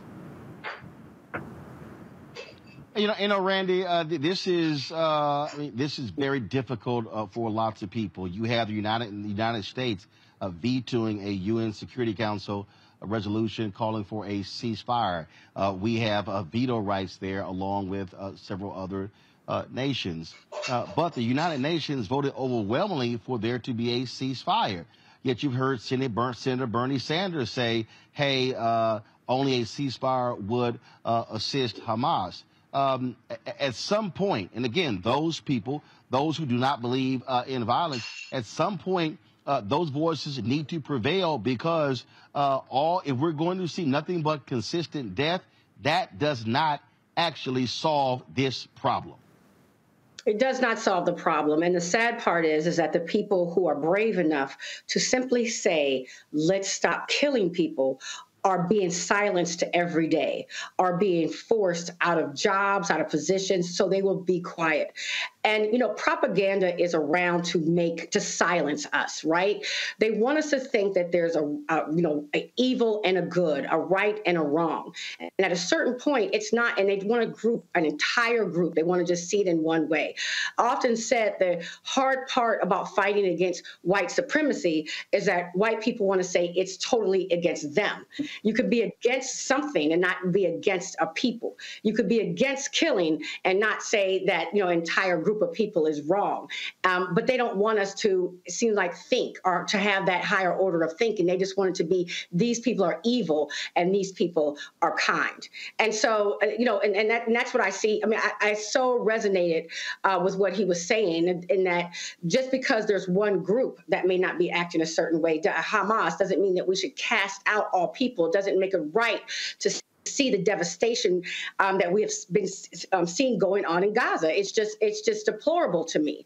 Um, but you know, people are are being forced to be silent when we're just asking for a ceasefire, asking to not see babies and children being killed every day. Um, but uh, yeah, it's it, it's a sad situation. Joe. Yeah, I mean, you know, some of us have to explore nuance in everything that we do. We have to explore nuance to go to work where we work, to live where we live, to go to school where we go to school. What Andrew Young was saying is no different than what uh, th- is no different than this. Jimmy Carter talked about it. You know, when he put uh, Israel and Egypt together to make peace uh, with the Camp David Accords, um, he did some things. And if you go back and listen to the things that they said all those years ago, they could be talking right now. Um, but they had the proper motivation when they were doing what it is they're doing. We got to be real concerned when we use two words, always and never. Um, and when you deal with nuance, when you deal with uh, making sure that you are really trying to preserve life, all life, you actually are doing what you're doing and making stands and looking for accountability with an eye towards the future, contemplating a future where people actually live together in peace and harmony. It's a different thing. People can say the same things for different reasons. You have a lot of people dealing with this issue right now that have different motivations. They don't want folks to come together, frankly, both sides. But there are a whole lot of innocent people that are dying. There are a whole lot of innocent people of all hues that do want people to live together. They want want to be able to be okay. They want to be able to self determine. So you can't just disregard someone that asks for lives to be preserved the best way you possibly can, whether you're talking about it in a ceasefire, whether you're talking about it in a, a humanitarian pause or whatever else. These gentlemen, uh, Ambassador Young, Jimmy Carter, others, They've been talking about this for a long time. And what they said 30, 40, sometimes 50 years ago is just as true as it is now. You can't throw out the baby with the bathwater.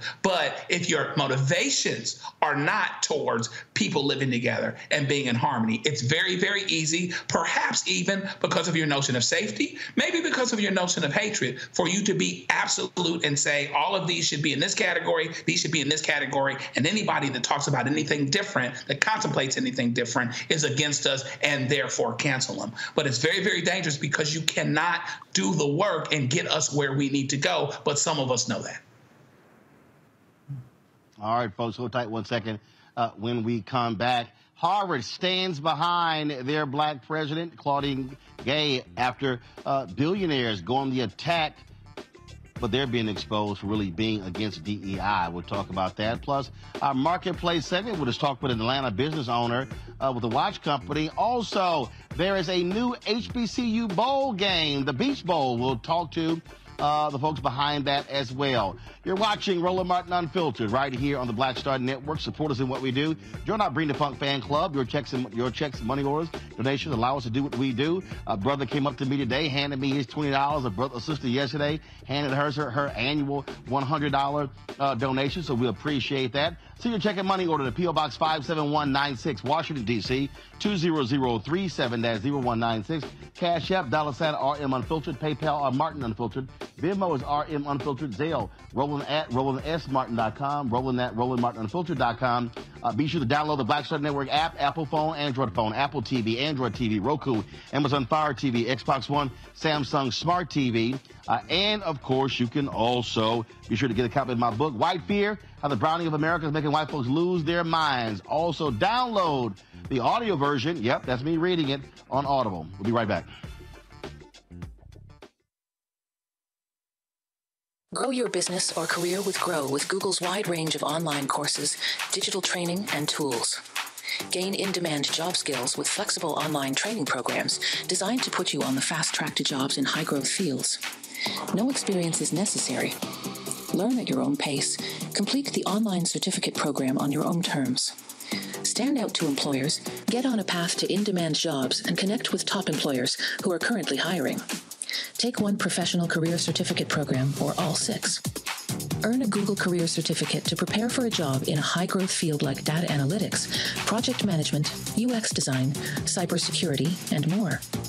All professional career certificate programs must be completed by December 31st, 2024. Scan the QR code to complete the application. There are 1,000 scholarships available. Grow with Google and J. Hood and Associates. Be job ready and qualify for in demand jobs. I'm Faraji Muhammad, live from LA.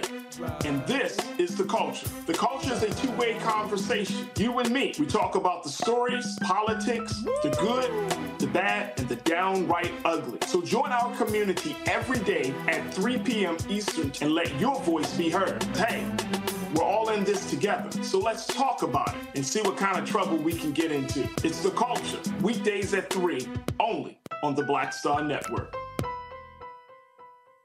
I am Tommy Davidson. I play Oscar on Proud Family, Louder and Prouder. Right now, I'm rolling with Roland Martin, unfiltered, uncut, unplugged, and undamn believable. You hear me?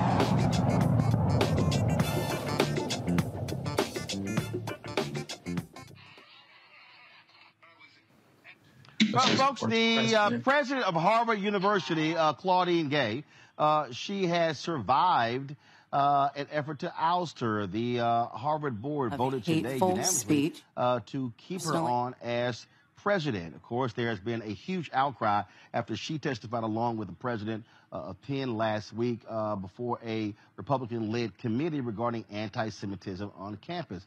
Folks have been quite angry with her response. The president of Penn uh, resigned late last week. A number of people, black students at Harvard, faculty members, and others came to her defense. Uh, she had been attacked by folks like uh, billionaire Bill Ackman. Uh, and but what's interesting is they've been criticizing her because of uh, her uh, testimony saying she did not condemn um, um, anti-Semitism, which she actually did. But what's interesting, Randy, how the folk like Ackman and others started bringing up, calling her, oh, she only got hired because of her race, and then now slamming DEI, critical race theory. Uh, I think it became very clear uh, exactly why they were doing so, Randy. And let's just be perfectly honest here. Uh, these people don't actually care about it. And when you when you are a white man and you immediately run to, oh, she must have hired because she's black, uh, hmm, it's interesting. They never say anything about these white men who get hired as if all of them are just brilliant. Also, by the way, five former Harvard presidents also signed a letter saying. Enjoy all your favorite sports like never before at BetMGM. Signing up and playing is so easy. Simply sign up using code Buckeye and receive up to $1,500 back in bonus bets if you don't win your first bet. When you register with BetMGM, you can get instant access to a variety of parlay selection features, live betting options, and the best daily promotions in the business. And with BetMGM at your fingertips, every play and every game matter more than ever. Place your money line, prop, and parlay bets with the king of sportsbooks today. Sign up using code Buckeye and receive up to $1,500 back in bonus bets. Bets if you don't win your first bet. That's right, up to $1,500. Again, sign up using code Buckeye and receive up to $1,500 back in bonus bets if you don't win your first bet. BetMGM and GameSense remind you to play responsibly. 21 plus and present in Ohio, subject to eligibility requirements. Rewards are non-withdrawable bonus bets that expire in seven days. Gambling problem? Call 1-800-GAMBLER in partnership with MGM Northfield Park. That's 1-800-GAMBLER.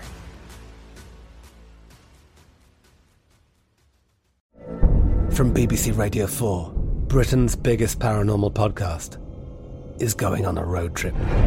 I thought in that moment, oh my God, we've summoned something from this board. This is Uncanny USA. He says, Somebody's in the house, and I screamed. Listen to Uncanny USA wherever you get your BBC podcasts, if you dare.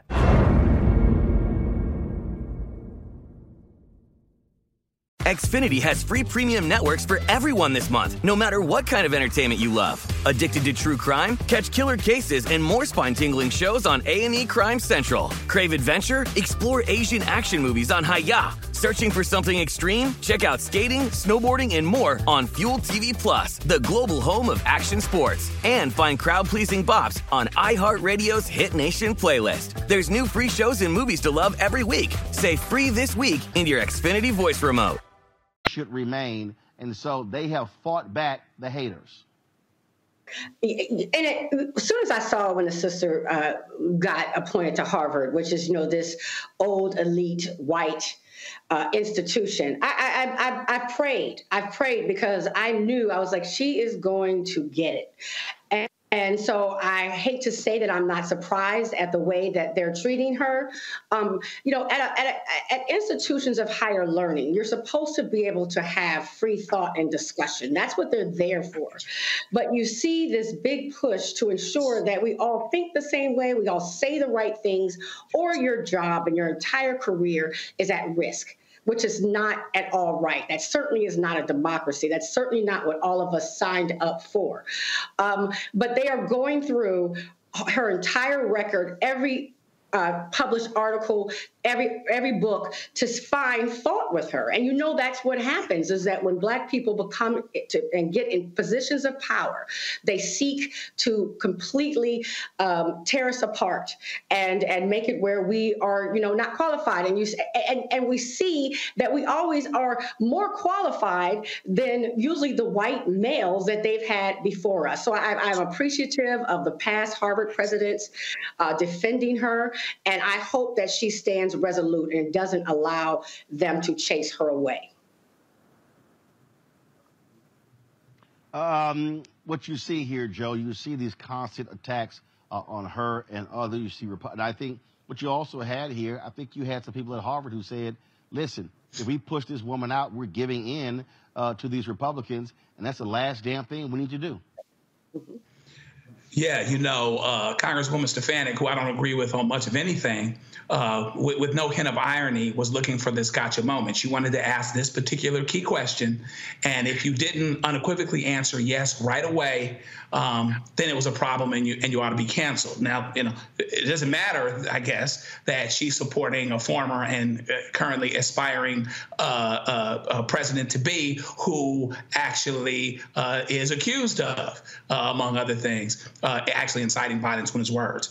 Um, and an irony, even those that are speaking against President Gay um, aren't realizing that she's actually in fighting for free speech and demanding context on a question that actually demanded context. Yes. And nuance. In doing that, she was actually preserving the integrity of the institution. So there's this irony that goes on. First of all, the wrong person asked the question for it to actually have any credibility. Second of all, she's helping to preserve the integrity of the institution and doing what she's doing. And it just reminds you that some things, intellectually free speech is a son of a gun.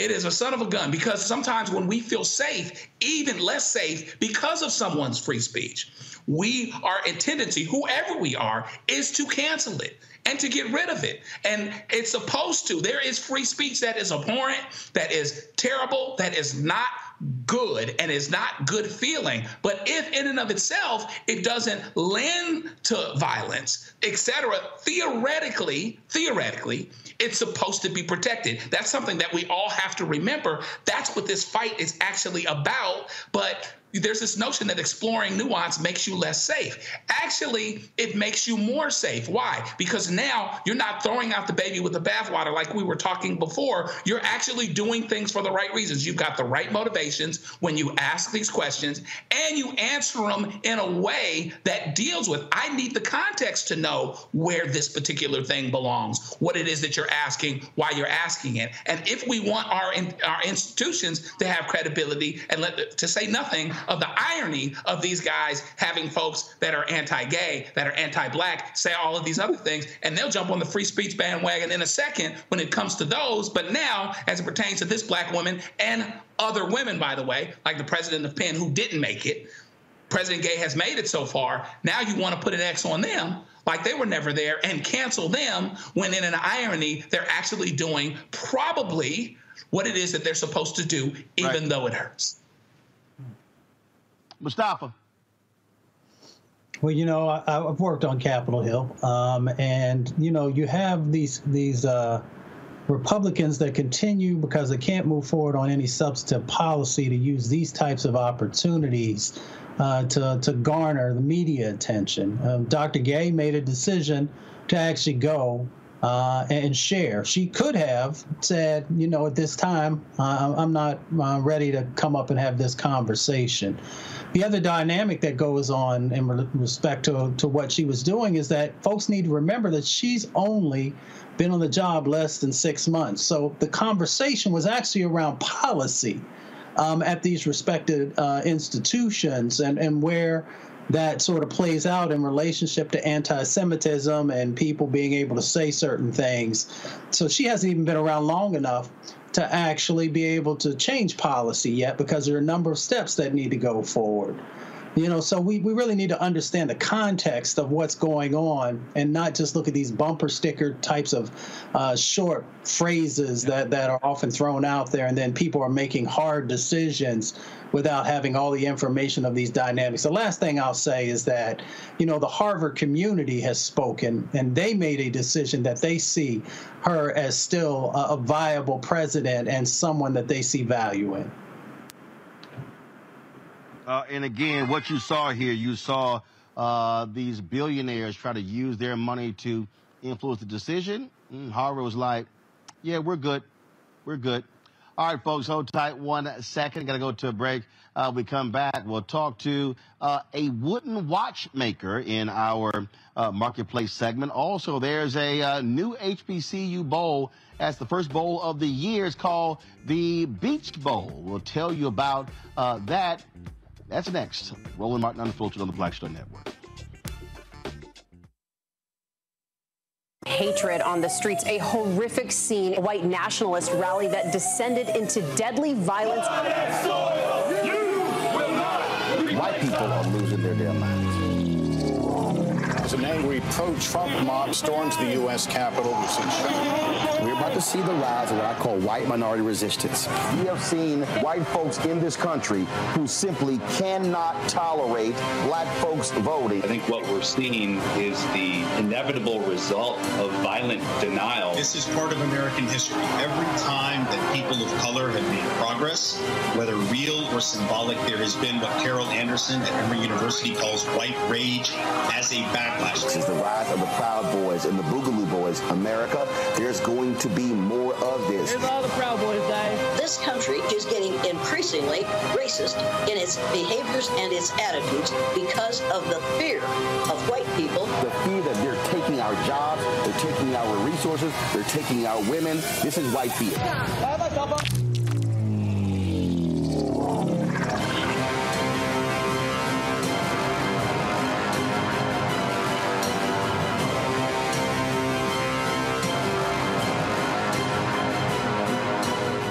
About blackness and what happens in black culture, we're about covering these things that matter to us, uh, speaking to our issues and concerns. This is a genuine people powered movement. There's a lot of stuff that we're not getting. You get it, and you spread the word. We wish to plead our own cause too long have others spoken for us. We cannot tell our own story if we can't pay for it. This is about uh, covering us. Invest in black owned media. Your dollars matter. We don't have to keep asking them to cover our stuff. So please support us in what we do, folks. We want to hit 2,000 people, $50 this month, raise $100,000. We're behind 100,000, so we want to hit that. Y'all money makes this possible. Check some money orders. Go to PO Box 57196, Washington, D.C. 20037 0196. The Cash App is dollar sign RM Unfiltered. PayPal is R Martin Unfiltered. Venmo is RM Unfiltered. Zelle is Roland at RolandSMartin.com. Me, Sherri Shepherd, and you know what you're watching Roland Martin Unfiltered.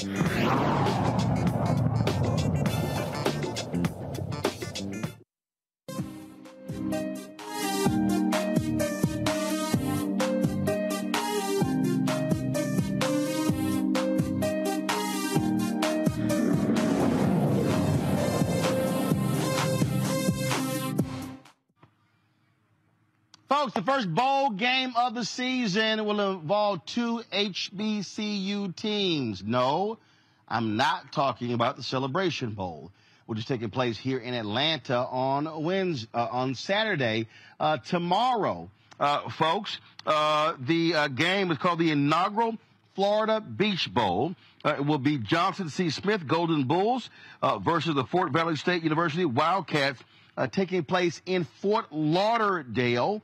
Uh, the folks with the Urban Edge Network, uh, they are uh, the official broadcast partner of this bowl. Todd Brown joins us right now. Uh, Todd, so uh, tell us, how, did this this new bowl game come about?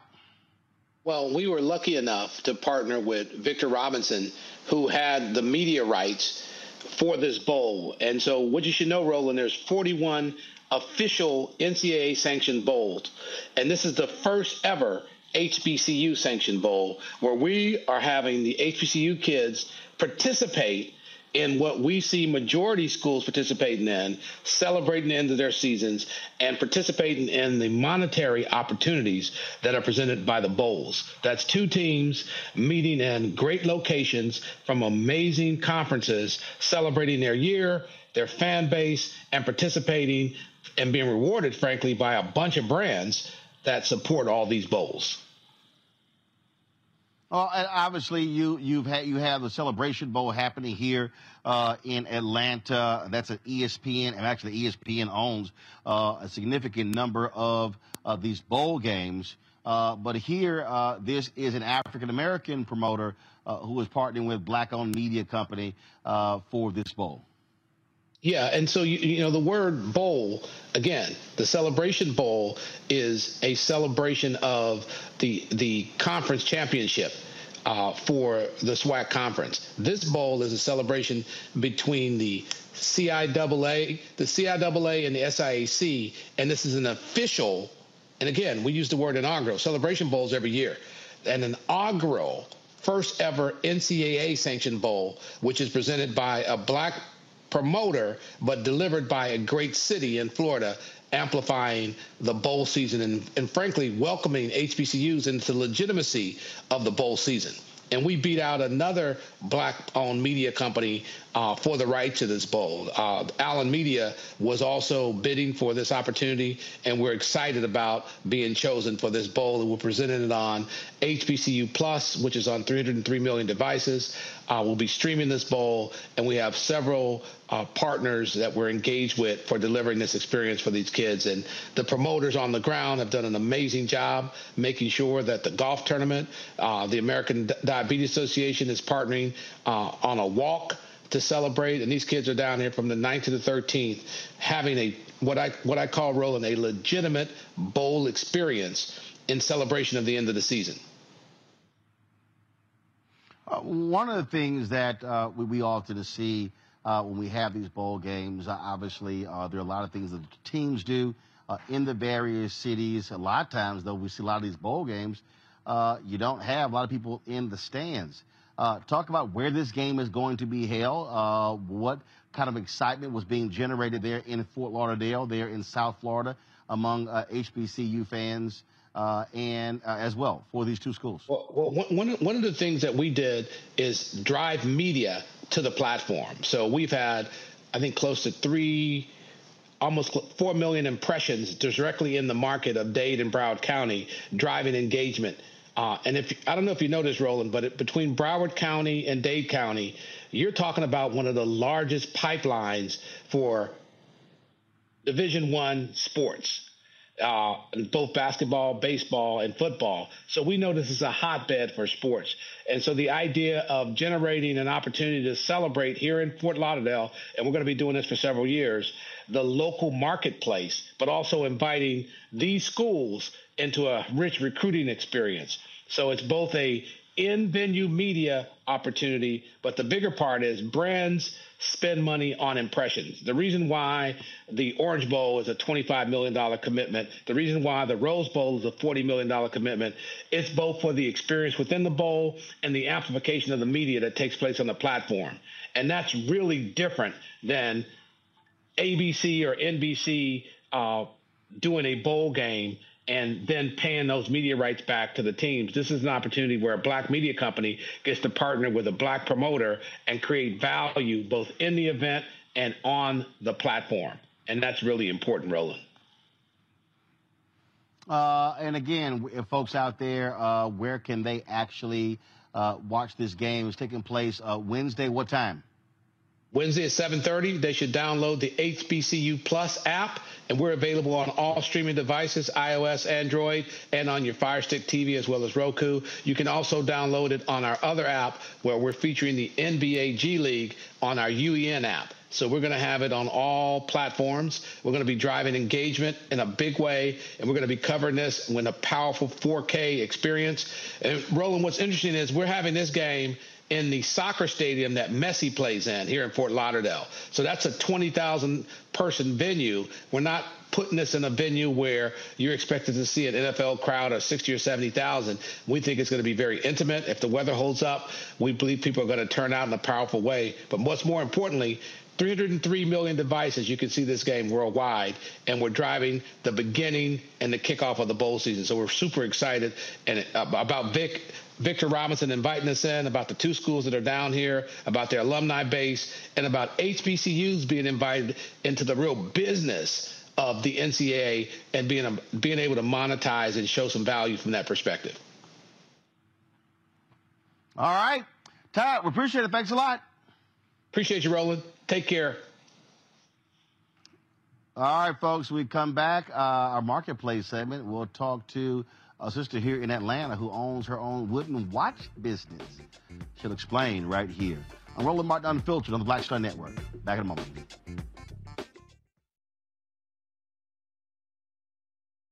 With Google's Enjoy all your favorite sports like never before at BetMGM. Signing up and playing is so easy. Simply sign up using code Buckeye and receive up to $1,500 back in bonus bets if you don't win your first bet. When you register with BetMGM, you can get instant access to a variety of parlay selection features, live betting options, and the best daily promotions in the business. And with BetMGM at your fingertips, every play and every game matter more than ever. Place your moneyline, prop, and parlay bets with the king of sportsbooks today. Sign up using code Buckeye and receive up to $1,500 back in bonus bets if you don't win your first bet. That's right, up to $1,500. Again, sign up using code Buckeye and receive up to $1,500 back in bonus bets if you don't win your first bet. BetMGM and GameSense remind you to play responsibly. 21 plus and present in Ohio. Subject to eligibility requirements. Rewards are non-withdrawable bonus bets that expire in seven days. Gambling problem? Call 1-800-GAMBLER in partnership with MGM Northfield Park. That's 1-800-GAMBLER.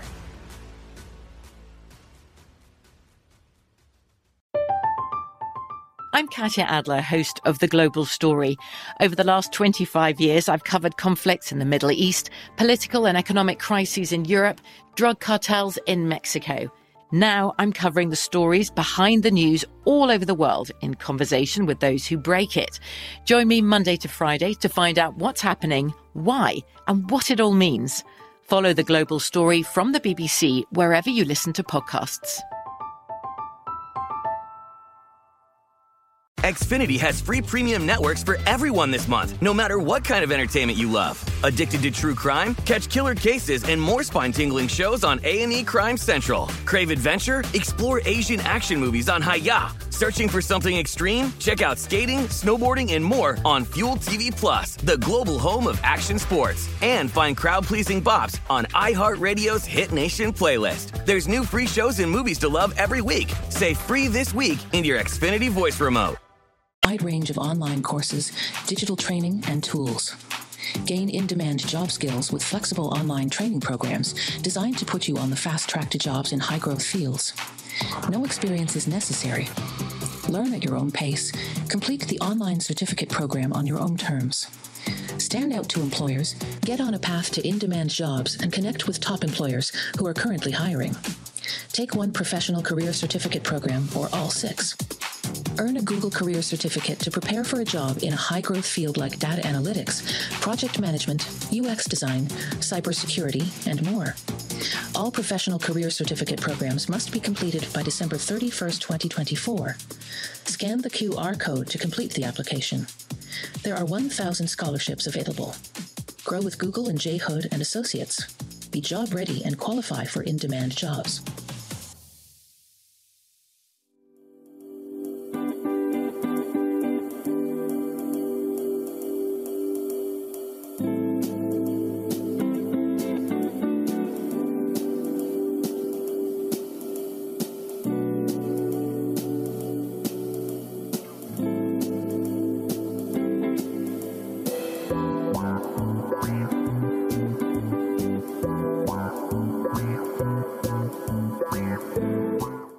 Executive producer of Proud Family. Bruce Smith, creator and executive producer of The Proud Family, Louder and Prouder. And you're watching Roland Martin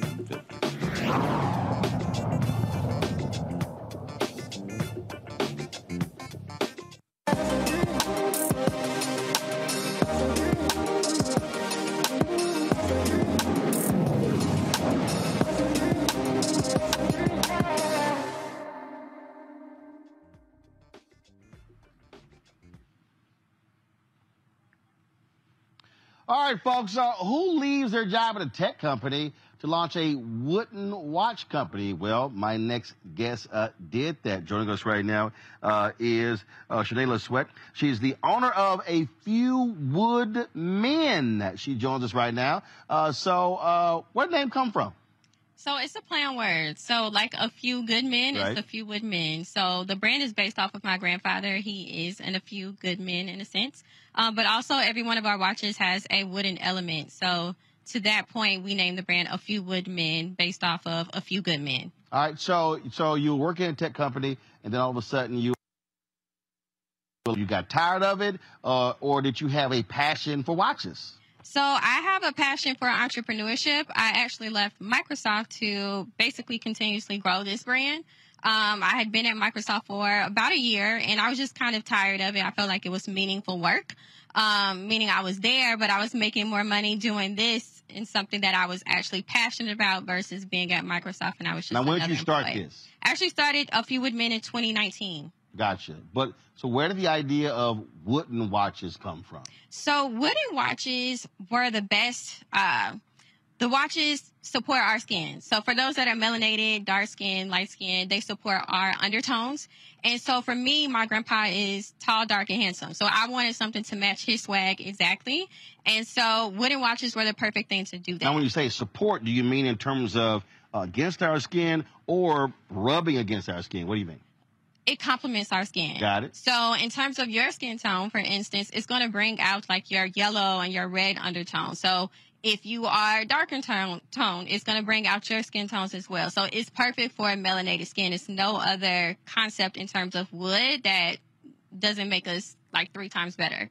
Gotcha. So, so how are they constructed? I'll actually hold your microphone so you can pull one of these out. So, how do you actually uh, construct uh, these watches? Yes, so all of our watches have a wooden element. So it may be like oak, sandalwood, um, some wood type, but they also have a metal component to them. So for us, we actually wanted both, meaning we wanted the uniqueness of the wood, but we also wanted the durability of like a metal. Mhm. So when we constructed our timepieces, we had two different vendors kind of merge what they did in one. So you can see even with my timepiece on, they all have like the wooden inlays, but then they have the wooden elements. If you purchase like a men's watch, it's going to have even more weight. So think of like a Rolly or Swiss or whatever it may be. Mhm. It's going to have even more weight because obviously men tend to like more durability, right? You want Right. something you can hold, something in your pocket. So this is so this is the mix of metal and wood. yes, it is. Okay. So you can see the wood, the Mhm. wooden inlays in the center, and then of course the steel, right? So you need that weight. Right. So you So can that was the that. concept of both. So she talking about it.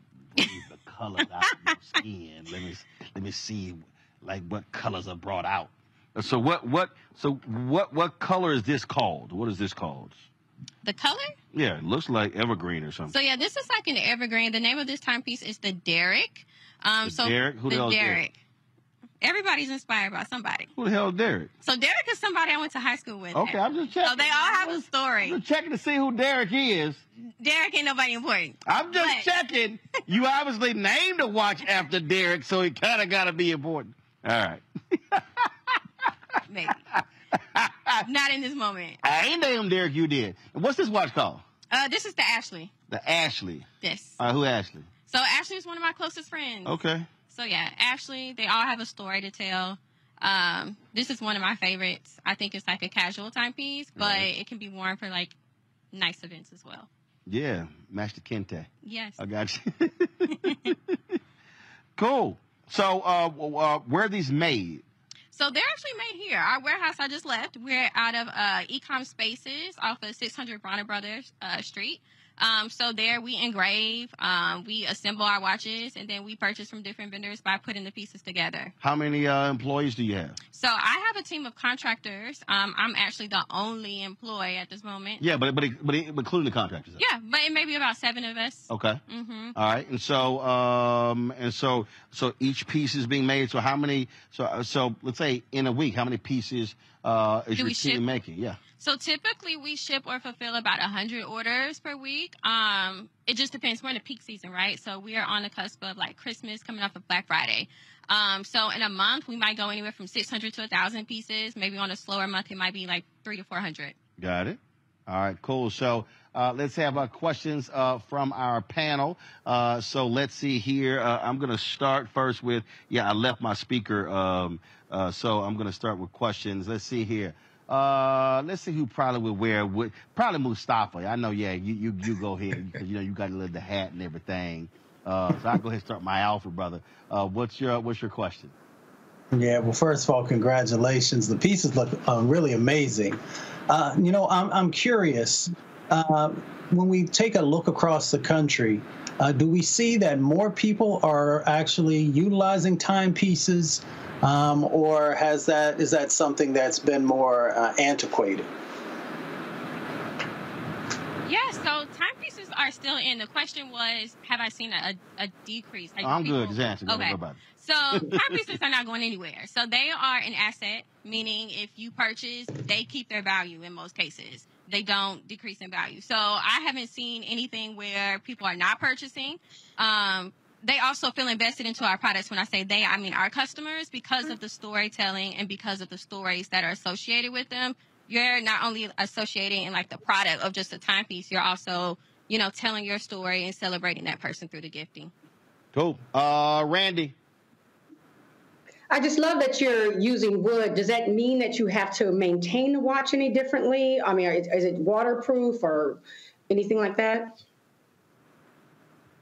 Yeah, that's a really good question. So you do have to maintain the wood a little bit differently because it can dry out. So for instance, you don't want to be in large bodies of water. You don't want to be in rain. You don't want to do anything that may fracture uh, the wood. So when we say you don't want to be in rain, so meaning, so if you're if obviously got an umbrella, Yeah. you're fine. You'll but, be fine. But So if you, but if sitting bodies out, if sitting water. out in the middle of the damn rain, uh, put your watch in your pocket. Please. Um, because what will happen is it'll dry out. And so in most cases, our skin is already a bit lubricated on the first level. So it will come back and get, it can get its luster. Um, but it is wood. So, like for instance, a wooden table is going to dry out if you put water on it, right? So you have to do certain things to bring that luster back. Maybe putting like essential oil or some type of oil on it to kind of bring it back for wood's sake. Okay, uh, Joe. Congratulations! This is a this is a great uh, venture that you're doing. I'm wondering, uh, do you recommend, you know, for those of us that are working on our style, you know, sometimes I wear this watch. I've had this watch for 15 years, and it matches everything. So, do you represent? Do you think that this is a watch because some of them are unique colors, right? That this can be one of several watches that we can have, maybe several from your collection that allow us to wear something, you know, to always match with our watch or have a watch that matches? Or do you think there are one or two of them that pretty much go with everything? So we have a good assortment of watches. We also have watch connoisseurs for the brand. So it's several of our customers that have almost every single watch. Um, what we're moving towards and what we started to do in 2023 and 2024 is we are customizing more watches. So, for instance, we have like Divine Nine inspired watches. Happy Founders Day, by the way. Great. Um, so for us, we've had requests to have customized timepieces that really, really suit certain organizations or associations. Uh, but to kind of simplify that same answer, we do have timepieces that are for every day, such as like I think the Derek you can wear mm-hmm. casual and black tie events, and then we have some that are a little bit more specific in color um, such as like our Montez or our Chadwick that are a little bit more eclectic and they kind of stand out. You is wouldn't want Montez and Chadwick. Montez. Uh, who Montez? Montez is my brother. All right, Chadwick. Bozeman. Okay, I figured that. I yes, yes. I was wondering. So like those too. two yeah, timepieces, they stand out, and those are something that you wouldn't want to wear every single day. Maybe on a very specific uh, specific occasion, maybe a birthday, something like that. But you wouldn't want to wear it every day. All right, cool. Gotcha. All right, so where can folks uh, get these watches? Yes, so we are a few woodmen across platforms. So a few woodmen.com, that is our website, a few woodmen underscore on Instagram, few woodmen on Facebook. Um, so any type of social media platform, you can pretty much find us, a few woodmen.com. Uh, and again, folks, uh, you can uh, use the discount code uh, Roland 15. That's R O L A N D 15. So use that discount code uh, for a few Woodmen watches. And so uh, check it out. These uh, are pretty cool and fashionable. Uh, and so it's a little different uh, if you're looking for that. And so a lot of y'all out there buying watches. And so if you're doing so, be sure to support uh, a black owned company in doing so. So we certainly appreciate it. Thank uh, thanks a bunch. good luck with the business. Thank you so much. All right, folks, that is it for us. let me thank the folks with Operation Hope, John Hope Bryant uh, for uh, hosting us again uh, here at uh, Global Hope Forum in Atlanta. Uh, we will be restreaming the entire conference. So it started on Sunday night, and of course, Monday, then half day Tuesday. So we're going to be restreaming that. If you missed anything, simply go to the Black Star Network app or go to our YouTube channel as well. Let me thank Joe. let me thank Mustafa. let me thank Randy for being on our panel today. Thank you so very much. Uh, folks, I'm going to be back in the studio tomorrow. So, again, if you miss any of the content, go check it out. Uh, so, lots of great discussions uh, with uh, some fabulous people. So, you don't want to miss that. Tomorrow, we're going to have uh, some additional interviews uh, from here from the head of the U.S. Census Bureau. also, a sister who works for Airbnb. We'll have those interviews tomorrow when I'm back in the studio in the nation's capital, Washington, D.C. All right, don't forget, folks. Uh, this is the kind of stuff uh, that you're not going to get this anywhere else. There's no other, and I can tell you this right now. You can look at all of the black media outlets out there and take your pick. Uh, you can go to Essence, you can go to Black Enterprise, you can go to Ebony, uh, you can go to News, you can go to uh, Urban One, you can go to Blavity, you can go to the Grio. You do not see them doing segments like we do every single Tuesday featuring black owned businesses. You don't see what we do with our tech talk segments as well. You don't see, uh, look, we have a two hour show. This show is two hours. Roger Muhammad's show is two hours. We got multiple shows and a weekly shows as well. And so uh, some fabulous content. That's what you get when you support the Black Star Network. Uh, so please do so. Uh, again, our goal is to get our fan base to support us in what we do. Your dollars make it possible for us to continue to grow and build. Uh, and so please do so by joining our Bring the Funk fan club. You can see your chicken money order to P.O. Box 57196, Washington, D.C. 20037. That's 0196. Cash App is dollar sign RM Unfiltered. PayPal R Martin Unfiltered. Venmo is RM Unfiltered. Zelle, Roland at RolandSMartin.com. Roland at RolandMartinUnfiltered.com. Uh, and remember, download the Black Star Network app, Apple phone, Android phone, Apple TV, Android TV, Roku, Amazon Fire TV, Xbox One, Samsung Smart TV. You can watch our 24-hour, seven-day-a-week streaming channel uh, on Amazon News. Simply go to Amazon Fire. You can check it out. You can also say, Alexa, play news from the Black Star Network, and then you'll begin to hear that audio. Also, we're available on Plex TV. You can check us out on Amazon Freevee. and if you're on Amazon Prime Video, click Live TV. You can go to their news grid. You can check us out, our channel, right there, along with the other news channels uh, all across the country. Uh, and finally, uh, be sure to get a copy of my book, White Fear. How the Browning of America is making white folks lose their minds. Available at bookstores nationwide, Ben Bella Books, Amazon, Barnes & Noble, IndieBound, Bookshop, Chapters, Books A Million, Target. You can also, of course, get the audio version that I read on Audible as well. Folks, that's it. I'll see you tomorrow right here on Roland Martin Unfiltered on the Black Star Network. Holla! Folks, Black Star Network is here. Hold no punches. I'm real um, revolutionary right now. Support this man, Black Media. He makes sure that our stories are told. Uh, thank you for being the voice of Black America, Roland. Stay black. I love y'all. All momentum we have now, we have to keep this going. The video looks phenomenal. See, this difference between Black Star Network and black-owned media and something like CNN. You can't be black-owned media and be scared. It's time to be smart. Bring your eyeballs home. You dig? Thank you.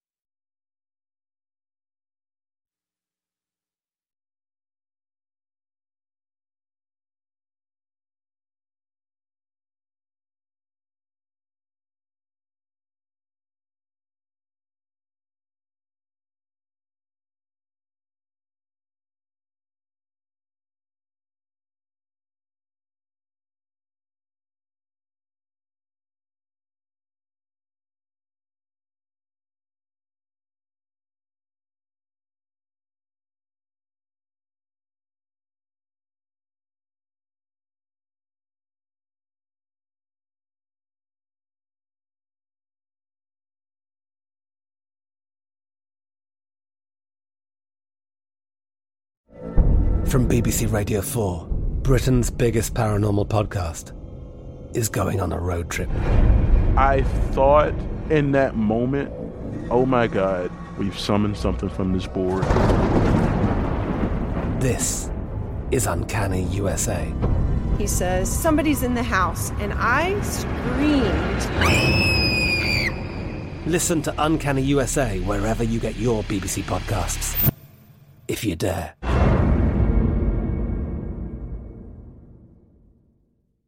Xfinity has free premium networks for everyone this month, no matter what kind of entertainment you love. Addicted to true crime? Catch killer cases and more spine-tingling shows on A&E Crime Central. Crave adventure? Explore Asian action movies on Hi-YAH. Searching for something extreme? Check out skating, snowboarding, and more on Fuel TV Plus, the global home of action sports. And find crowd-pleasing bops on iHeartRadio's Hit Nation playlist. There's new free shows and movies to love every week. Say free this week in your Xfinity voice remote. With the Lucky Land slots, you can get lucky just about anywhere. This is your captain speaking. Uh, we've got clear runway and the weather's fine, but we're just going to circle up here a while and uh, get lucky. No, no, nothing like that. It's just these cash prizes add up quick. So I suggest you sit back, keep your tray table upright, and start getting lucky. Play for free at LuckyLandSlots.com. Are you feeling lucky? No purchase necessary. Void where prohibited by law. 18 plus terms and conditions apply. See website for details.